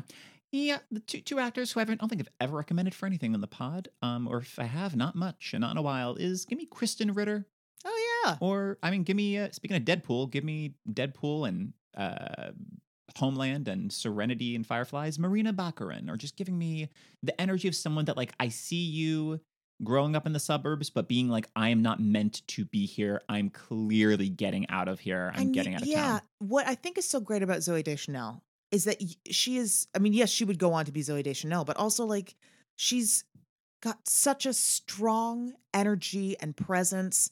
She doesn't like disappear into the wallpaper. Like Oh to no. to play this part and to like yeah basically like inspire this love of music in the in the younger brother like you just you need someone dynamic and she is very dynamic so that Yeah. that is i think a great pick on the part of casting Yeah, it's really know? wild. She was 19. All she had done at this point was an episode of Veronica's Closet, and she had one other movie uh, from Lawrence Kasdan of directed Body Heat and The Big Chill and wrote Raiders of the Lost Ark and Empire Strikes Back. Uh, some movie Mumford that I've never heard of. But like that's it.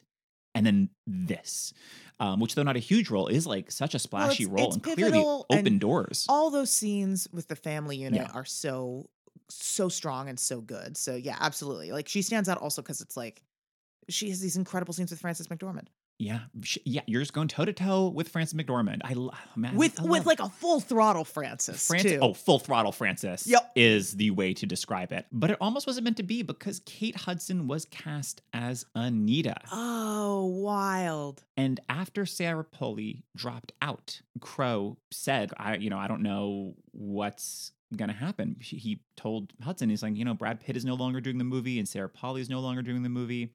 Uh, I want you to know I'm still going to make the movie. And Kate Hudson told Cameron Crowe, I don't care if I'm craft service. I'm not going anywhere. I'm making this movie. You tell me when. But after Sarah Polley left, Kate Hudson was like, you know, this was the role that's like, when you read it, it's like Penny Lane is the role that jumps off the page. Of course. Um, so she was trying. She's like, "Can I get an audition for Penny Lane?" And Cameron Crowe was like, "I don't think so," because he had just seen her as Anita. He was like, Yeah. so like I can't see you as anything other than the sister." And when you think of it that way, the whole the energy that she does have, I can so see translated into the big sister Yeah. who loves the music that is sharing that with you, and you see the idolization of William from a familial standpoint Yes, instead yes. that I think would really work. But Kate Hudson met she like she said that she begged, uh, and her agents were persuasive enough to let him open up to like okay, the idea of like okay, we'll we'll see you. Um, but it it almost wasn't meant to be. Just the idea if Sarah Polley dropped, then Kate Hudson would be Anita, and who knows what would have happened Yeah. with Zooey Deschanel. It's like so so fickle. The old The films old, of Hollywood, As they say in Sweet Charity, the fickle finger of fate. But so Crowe was also very impressed that throughout this period, so I guess it maybe delayed filming a bit once Brad Pitt Oh, dropped I'm out. sure, yeah. So it was, he was impressed that Hudson turned down two other movies while dealing with Almost Famous pre production. He said, plus, she's got the heart of Penny Lane because she's not the one that went for the bigger paycheck and bigger role. She was loyal. I believe she was being counseled to take that offer. He doesn't say what, Yeah. but what she did was stayed with the band. Uh, and apparently, Spielberg also saw her screen test and said, let's go with Kate. So, uh, to whatever degree. Well, I mean, just even you saying that about her being like, I'm, I'll be in craft services. I'm Right. gonna be part of this movie is Yeah. very the spirit of Yeah. the band. Yeah, I'll do whatever you need. I'll be here. I'll Yeah. be involved. Yeah, I, I, I, it's really putting your best foot forward. Um, and I love it. But let's move on to Lester Bangs. Amy Jo, your thoughts on Philip Seymour Hoffman, which I checked is our. We're now past 100 episodes. This is our first Phil Philip Hoffman Seymour- film? Our first Phil Hoffman film on the pod. Wow. I know. Although, would love to do Talented Mr. Ripley at some point. oh yeah. There are other ones that are good, but that's a good one. And that's what I first knew Philip Seymour Hoffman from. Like I'd seen him in Big Lebowski and maybe Boogie Nights, but I think I might have seen Talented Oh, Mr. Ripley first. You know what? I did weirdly see Boogie Nights before I saw this, but I hmm. don't. It didn't sear itself into my Yeah, memory in the same way. Shocking that Boogie Nights did not sear itself in your I think. I kind of let it bounce You- off. I was like, Fair I think I gotta let Okay. this go. You know what I mean? I do. I do. We're like I gently choose to release what I do not want to absorb. You can do that when you're 17, I suppose. He's I mean, I've already talked about it. He's so great. Um, when I was looking up uh stuff about Lester Bangs, there's th- these like iconic shots of him in that shirt that says Detroit sucks. So it's just like great stuff like that where it's like, oh yeah, of course, anybody who knows anything about him is gonna like him. Anyway, thought he was so good and iconic use of vocal fry. I found it very difficult to think of anyone for this. Sure. Um, the shot where they're like sitting at the at the little diner together near the beginning of the movie. They're like sitting or at the coffee shop, whatever, like having coffee, and it's Philip Seymour Hoffman weighing, well, Lester Bangs weighing whether or not to offer this job to this kid. And you see him like, oh, like if I give this kid this job, number one, he'd be good at it. Number two, I'll be giving him what he wants. But I also know I'm opening Pandora's box and there's no going back from this. And do I want to be the person to do this to him? Like it's a responsibility that I don't know if. I want to bear. You know, like, do I want to do that to this kid? And it's just so clear on his face and in his performance. It's just so good. Isn't it right before that, where they're like on the street, like having kind of a walk and talk? He's like, "All right, like kid, I got things to do. Like I can't stand here talking to you about music all day." And no, they- he says, no, he says, I can't just stand here around here talking to my many fans. yes, and then they cut to them talking at the diner. It's so good. it's so good. Because also they're alone on a street corner. Oh, it's beautiful. So these are two extremely different choices. Um, and I don't love either of them. But if this is made much earlier, I'm like, Jeff Goldblum. very dynamic, Yeah. very charismatic. Why not? It would be fun. And then if this are made closer to today, I was like, I don't know, Nick Kroll. Um, I don't. I had a Yeah. hard time with this you know, one. I get it. I get it. It is a very strong energy that you is to go back to throughout the film that you you need a specific presence in this role. At the time, doesn't really look like Lester Bangs, um, but I could see a Robert Downey Jr. Mm-mm. Me well, what all I he really want. needs is like that big mustache, and that's, That's like true. three quarters of the way home. Well, I don't know if RDJ can pick- can carry the mustache off the way that Philip Seymour Hoffman could. Uh, and if this is made later, he has a very teeny role as one of the people that work with Rolling Stone. But later, I could see a Rainn Wilson in this. Yeah. I think Yeah. would be very good. I see him as like very funny. the guy that is simultaneously both like a bit ridiculous, but you see why the kid is looking up Yeah. to him. Philip Seymour Hoffman's schedule only permitted him to be on set for four days. wow. He had the flu the entire time. This whole performance, this man is working with the flu. That's a lot of scenes. Yeah. It's not the biggest role, but when you look like he is still in It's so it's also like it's all dialogue, right? It's not like you can just sit there and look wistfully out a window and be like, oh, there's no window wistfulness here. No, There's he's- all he's like rummaging around his apartment. He's like, you know, eating takeout. He's he's throwing records across the the record shop. Yeah, but I think it's such a good performance. It really is. I mean, it, it's all this whole movie is T to B with great, great performances. And we even in the roundup, like so many, just the band aids. That's why we were talking about them earlier with Fairuza and Anna Paquin. It's such a great ensemble feel. Yeah. And because it's such an ensemble feel, it really highlights roles like this that really only interact with Patrick Fugit Right. and then has like the one other the d- radio DJ that he has like a few lines with, but it's Yeah. mainly just him and our protagonist. So it is highlighted in a really special way, Mhm. um, and I it is one of. I think one of his best performances. I really do think he's so, so, So good. in this. But that sound means it's oh. time to play a Oh. quick round of two truths and some guy. The way it works two of the following actors were up for the role of Lester, and one was not. Amy chose to guess which is which. Your options are Jon Favreau, Sam Rockwell, and Jack Black.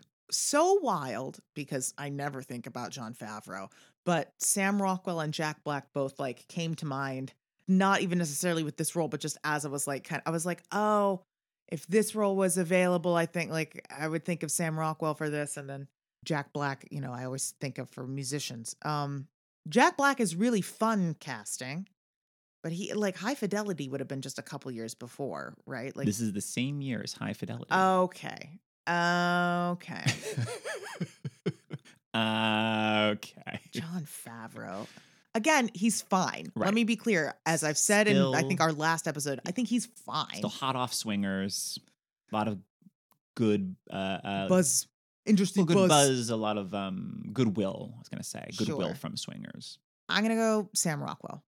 Ding ding ding. That Oh, is correct. As far as I could it. tell, Sam Rockwell wasn't considered, but I could sure great. see it. I think he'd be great. Um, but Jack Black and Jon Favreau both auditioned. As I said, Jack Black had High Fidelity, which was the the I mean, breakout for him. Launched. Absolutely. But I- Undeniable in that movie. But I get it. It's similar to like how he operates in School of Rock. It is Yeah. that like the excitement and the love of Yeah. the music. I love it so much it makes me angry. Yeah, absolutely. Uh, and Jon Favreau auditioned. Instead, in 2000, he was in the movie The Replacements, as I've said before, a movie I've watched conservatively 1 billion times because it was always on HBO. And he was playing himself on an episode of The Sopranos. So that's what he had going on for him. Great. I think he did fine. Agreed. But let's move on to Dennis Hope. And we show your thoughts on Jimmy Fallon and who would you cast if you had to cast someone else? I mean, as we've said, it's fairly inoffensive for being Jimmy Fallon. Although I was pretty shocked that he clearly can see into the future as he has this whole little spiel about how I believe in bands holding onto their roots. This whole thing about bands have to hold on to their roots. And he has had Oh, a death grip Oh, on the band The Roots in real life now for so many years. And look, I get people telling me that that's what The Roots want. I'm They sure they're like, this is a chill living gig. at home. It's a chill gig. I need to see them getting in their own cars and going to their own homes and making sure they're not being held captive by this madman, Jimmy Listener, Fallon. I just told uh, Jeff a story this morning that I heard from someone in my dressing rooms about. I'm gonna start flipping I'm not tables. Gonna, I'm not gonna tell retail, but basically about him behaving like really poorly at, at a comedy bar. Unsurprising. That apparently, like a lot of people in New York have stories from you know Fallon. previous story about him just like flipping out. Um, Oh, flipping who needs it? So I mean, like I think like what this role requires is someone to come in with a very different energy. And, and come in and, and be like Yeah. a seductive voice. We're not supposed to like him. We're supposed to find him the performance funny, but the character Right. We're he not supposed to necessarily great, trust gets it. that great line, which I wouldn't be surprised if it was a trailer line of, you know, do you think, think that Mick Jagger's going to be around here trying to be a rock star at age 50. Then you are sadly, sadly mistaken. I think Um, a lot of people are sadly mistaken. yeah. So, okay. If we're doing this like today ish, Yeah. and you want to go the route of like, let's bring in like a comedian who's maybe a comedian more than an actor, but who is Mhm. like, okay, an actor. I would say it has to be John Mulaney or Trevor Noah. Like either of those guys is going to come in with a very strong, unique, singular kind of energy, come in, change the dynamic. That's great. If you're you, going, you mentioned a Nick Kroll for Lester Bangs. I could also see a Nick Kroll here. that's true too. Although, like, I'm dying to see John Mulaney in this wig. Quite frankly. oh, sure, Trevor sure. Noah in a wig like this. would be really something.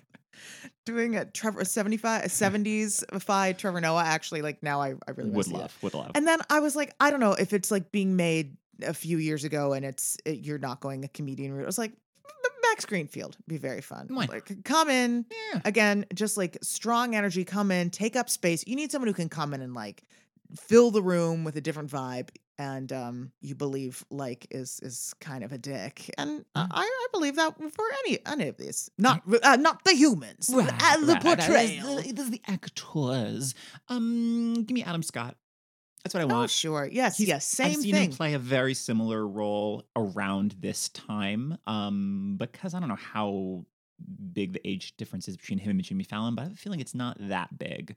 Um, so that I would like, or if you want something very different energetically, give me a young Jon Hamm who's coming in and Sure. you're really buying like, yes, the you know, The the, the, here. label sent you. Yeah. You do not belong. You don't vibe with us. No, Uh, the only other actor I saw who auditioned was Will Forte. Will Forte. I know this is two years. So clearly they were looking at comedians. Yes, two years before he joined SNL, so it wasn't through that. But so I Oh. don't know. I'm sure he was doing. I would, would not be surprised He'd if he was doing improv funny or something like that. I don't this. really know Will Forte pre SNL, uh, but I so see that. Yeah. Um, but let's move on finally to Elaine, Amy Jo. Your thoughts on was it Full Throttle Frances? Full throttle, Frances. Full Throttle Frances McDormand, and who would you cast if you had to cast someone else? I've just written in all caps. No notes. Um, she's so good, and I will say also, as I've gotten older watching this movie, like like watching this movie as an older person, like she's still absolutely infuriating. But I have so much more compassion for her than Yeah. at the time. You're like, ah. Get off his back. Yeah, sure, he needs to take a test. When she like throws the phone in the kitchen, you know, and she's like, just, she's so good. She's so human, even in all this rigidity, which would be so easy to lampoon. And I love how she's dressed in such warm colors. Like it'd be easy to make her feel like a so Severe. s- severe, so stern, and like she's not that. Like you see where it comes from. You see the like this is there's no father in the picture. It's just her and her two kids. Yeah, you see the the, father died, desperation. Father yeah. died. It's the desperation to keep this family together, and that is pushing them yeah, outside. and like that, all the like her them like getting rid of dairy and this and that. Like it's all out of like deep passion, right? Passion for what is Right. right, passion for making the correct moral choice, passion for instilling these values in her children, and just like it being too rigid. And and like it also makes me wonder like would the father have been like the slightly more permissive parent which like allows someone to be that rigid but not like actually accidentally break up the family unit by doing that right. i don't know i think it's a gorgeously calibrated performance no one else should play this part but uh, my thought was allison janney I also. i mean had Allison Janney. there's not a lot of options if you ask me which you did so i told you Because look, it depends on what you want. Because Uh, it's yeah, easy now to look at the film and be like, yeah, look at all these stars in this movie. But at the time, as we've said, like Billy Crudup, not a ton. It's easy to be like, I don't know who this is. yeah Very easy to have not seen anything he had done. Kate Hudson, practically outside of yes, she's got a famous parent famous parent, but not. so do lots of people Yes, what a lot of people. i've That taken acting class with one of spielberg's of- kids an and he hasn't like taken off you Yeah, know it doesn't mean anything from an audience standpoint. So Frances McDormand is one of the biggest names in the movie at this time. Sure. And it makes sense then and she won an oscar for fargo She won it for Fargo, Yeah. yes. Uh, now, she's the, now the woman's got three. three Oscars. Um, but at the time, so I get if you need like a name in this role because you don't have Brad Pitt and you don't have whomever, Jamie Lee Curtis or Kathy Bates. I think would be really good Yeah. in in this. Yeah. And if you're okay with like we don't need a name here, then at, now Allison Janney is more of a name, but not in 2000. So yes, right, because Allison American Janney Beauty would have been. would have been um I think 99, but still I mean, so she didn't like break in that, but like I think that's where I first became aware of her. I was like, oh, who's this actor? totally. I mean, you know, Annette Bening, Elaine. I could say. Yeah, I could yeah. say. Um, but Allison Janney, if you don't care about, she doesn't need to be a name, Allison Janney, or give me that acclaimed character actress Margot Martindale. but Margot Martindale being the per like if Margot Martindale was chewing me out on the phone and telling me to take care of her son and there's time for her to turn it around, I might You're you're flushing the acid down the toilet. right. She's like, she could be in the building. The call is coming from inside the venue. We got to get rid of these drugs. So when Cameron Crowe's mother appeared on the set for a cameo, and I don't, I didn't see what her cameo was. Mhm. We could we could watch the commentary at some point. That's I'm true. sure that's where That's it is. true. Cameron Crowe made every effort to keep her away from Frances McDormand, who is, of course, playing a character based on Yeah. his mother, as he did not want McDormand's interpretation of the part to be colored or swayed by his actual mom. So he left the set for a few minutes on the very first day of shooting, and when he returned, he saw that Frances oh, McDormand and his mother were having lunch together. Oh no.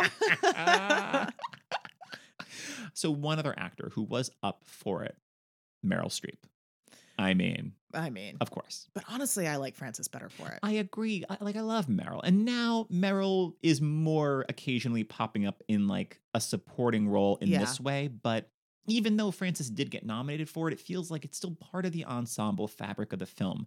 Meryl in this role feels once again like Brad Pitt is Russell. The film is now weighted There's something about in a specific also way. like the 90s being like one of the last eras for which obviously this is like filmed in the 90s you know like but it's like the 90s being like the last era of the great movie celebrity capital all caps you know what i mean like it does feel like she's got celebrity in a way that frances mcdormand never has I agree. I agree with that. Yeah, but regardless, full throttle Frances, Full perfect. Throttle Frances. perfect. i'm now just for the role. picturing her when she came to the met gala like with that like dandelion headpiece on and Frances or Streep. Frances. Frances. always full throttle Frances. But now that's like what I'm thinking. I'm thinking full throttle Frances with that like glorious headpiece, and I'm like, yeah, she always does it upright. Full throttle Frances, always uh, doing it upright. so those are the characters I found other casting options for, but there are a few characters we didn't mention. I want to briefly touch on them. But first, before we talk about any of them, Michael Shannon auditioned for an unknown part, which he said was the worst audition of his life. Nowhere could I find what role. we gotta go talk to Mikey. We gotta talk to Mike. That's the first thing I'm gonna ask him. Hey, you said this was the worst audition of your life. Want to think about that again? Just tell me which tell part me it was for, part- so I can talk about it on my Right. Like podcast. I think like it could be Dennis. Just just size of role. Like Yeah. he he has like three lines in Groundhog's Day. Like he's I mean, in He could have been the like you know the bassist. That's what I'm thinking. I'm thinking maybe the bassist because Yeah. he's still like it's not he's not auditioning for Russell. I don't think he's auditioning for Jeff for Jason Lee's role. No, to I I, mean, could have, but to but me, it seems like it. he's more like going to be the bassist or like I'm I think the bassist, maybe Dennis, Maybe- maybe Lester, who, um, yeah, maybe, or maybe that like uh possibly, possibly Penny Lane. They saw everyone else for it. Michel Chenon. All Um, right, the the plane is about to take off. Keep your arms and legs in, gents and ladies, Uh, and light up those spliffs. I don't know. I don't know, but apparently it was the worst audition of his life. So if we ever have him on the show, we're gonna have to ask Mike Shannon, number one with a bullet, Oh, buddy. what was the role that you had the worst audition in for? Because I read somewhere it was almost famous. So if you say anything else, you're a liar. Yeah, although he could have had something a worse audition since. That's true. That's true. Now, I mean, there's there's so many like teeny tiny Yeah. parts in this. There's like teeny tiny young uh, Jay Baruchel is like one of the other kids, like kind of uh, Oh, the one who's obsessed with Zeppelin. The one obsessed with Zeppelin. Yeah, there's uh, Marc Maron has like this. oh one yeah, he's scene. the angry promoter. Angry promoter. Uh, Eric Stonestreet of Modern Family ha- is this very his film debut as uh, I think he's like the hotel clerk. That's like you have a message from your mother. Oh, that's Yes, who Sheldon, that that's who that is. Ironically named Sheldon. just a sitcom Uh, situation. We have the the band's first manager and still still their manager throughout, Noah Taylor, who apparently stayed in character during breaks in filming. Oh, so I like to imagine he stayed in character by just like making sure things were good for everyone else. That's the least annoying way for someone to stay in character. is, Absolutely. I'm the manager, so I'm going to make sure everyone's got their food, everyone's got their drinks, no one, Everyone's feeling everything good, is band happy. band happy. Uh, We've got shirt. He just made shirts. That's what it was. He just made shirts that had Billy Crudup's face in front of everyone else's face on the Okay, cast. your line read of that just made me think like Simon Pegg would have been very fun in this part. Ah, he'd have been great in Yeah. this role. I like that. I also I did think about him as like he could be a funny Dennis when I was thinking of Dennis. oh um, yeah. Oh yeah, we've got our band-aids. Anna Paquin as Polexia Aphrodisia, Bijou Phillips as Estrella Starr, and Fairuza Balk as Sapphire. These names are perfection. They're so good. I don't re- Bijou Phillips. I didn't realize because I was like, "Who's this person?" Like looking her up, I was like, "I don't know if I I've seen her or anything else." But it's like, what controversy on her Wikipedia page? What's the controversy? Oh, the controversy for defending her husband, Danny Masterson. Scientology's Oh. and that 70s shows multiply accused rapist. Oh, Danny Masterson. I have some Wikipediaing to do later at work. Yeah, yeah. Um, but she's perfectly fine in the film. You know, she's like Penny Lane said, no more sex with the band, just blowjobs. It's Anna Paquin, like so. Polexia is kind of Jeff's main. The way that Penny Lane is with Russell, Polexia, Alexia is with Jeff. And there must just be a lot more on the cutting room floor that they ultimately were like, this is not, It's this not is fine as part that. of the texture of the Yeah. film, but scene, we don't need scenes with Anna Paquin and Jason Lee. But you got Anna, pa- you got Academy Award winner Anna Paquin, and I don't understand why she's in the film. Look, you know, it's got to be tough to win the ma- most major acting award at 10. True. And then what do you do from that? Like, I remember watching that Academy Awards because I'm like roughly the same age as Anna Paquin and being so excited a kid won it and not understanding why my mom was like, you know. now I'm like, oh yeah, that's rough, you know. Um, but maybe it's also just like taking the projects that are interesting to you and being like, well, this might actually be more fun. Uh, or I don't, I don't know. you Maybe know? if like, especially if the script maybe was a lot longer because they then cut yeah, down, you know, they have at least a half hour more for the Right. untitled, Untitled cut. So maybe there is just a lot more with her, and it just feels like like an, the ensemble film it is, but even more. the way that like. Sapphire gets like a couple At of least moments with showy people, she doesn't have any real like. Here's my little monologue about this thing. Right. Like that should be Anna Paquin. In the sense that you have your That- Oscar yes, winning. although that, yeah. Perfect use of Fairuza Balk. Well, no, Fairuza's great. Fairuza's Yeah. perfect in this. We just Yeah. listener, we just rewatched The Craft because it had to be done. because it was we're recording this still in October while we're still in October and it's spooky scary movie month. Michael Angarano is young young William. People know as Jack's son on Will and Grace from films like Sky High. He's great. In He's great. I'm 11. Eleven! 11. Uh, and finally, Jason Lee as Jeff, Oh. who is so good. He is dynamite in this. Love, love, love. So funny and yet believable, and totally like you believe this is a guy who steps on stage and like he's cool, Russell's cooler, yeah. and then off stage that just eats him alive. And also, I think casting an actor who has this like really readily identifiable voice and his voice is higher pitched. There's something about that too that just has a little more of a like desperate cloying energy which works beautifully for this character. yeah. Like it's just I love it so much. it's a lot of fun. He's doing like such a similar performance in many ways in Vanilla Sky, and that he's Tom Cruise's best friend. And like he brings Penelope Cruz to Tom Cruise's birthday party, who immediately Tom Cruise is like, Well, this is my love interest now. And he's just like, No, I keep losing girls just because you're Tom Cruise and I'm Jason Lee.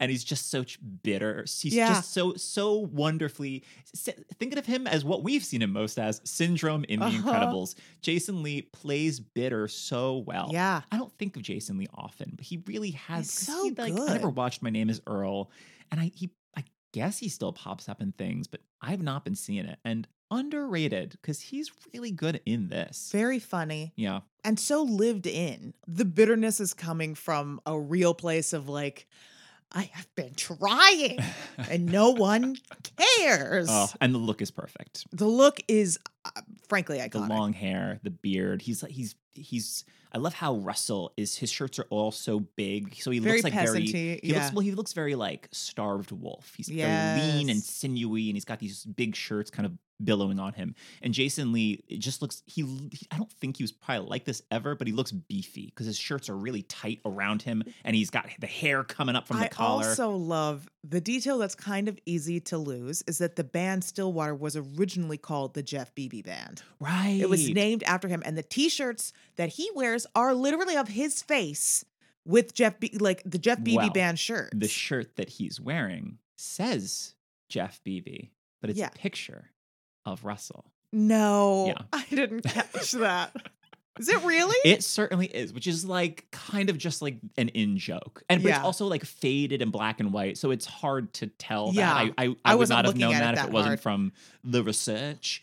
Um, but yeah, it is just like an in joke on their fighting and about how much it's like you, you don't even as if he's like you don't realize you're wearing him on your shirt. Like, do you think that's you because it says your name? yeah. Um, final thoughts, Amy Jo, on Almost Famous. Anything we haven't touched on? Any other characters who popped out at you? We've covered a lot of ground here, Jeff. I think it's such a strong film. I really enjoy it. The music is impeccable. Like, I I mean, obviously, like, there's so much great music from this era to draw from, but like, how it is used functionally as a soundtrack, and like, it's a beautiful example of someone who, like, really knows music and really knows how to use it in like the way that Edgar Wright always like every music Yeah. choice is always like oh, Oh, wow yeah. Cameron Crowe, one of his strong suits. and which makes sense given like that this is uh, loosely based on his his real life but Right. like a movie where you have to nail those Yeah. moments you know that like you want something to be like emotional as the sister is leaving. There could have been any number of songs she could have played but like that song has such like an immediate like we drop into it so fast it's so recognizable.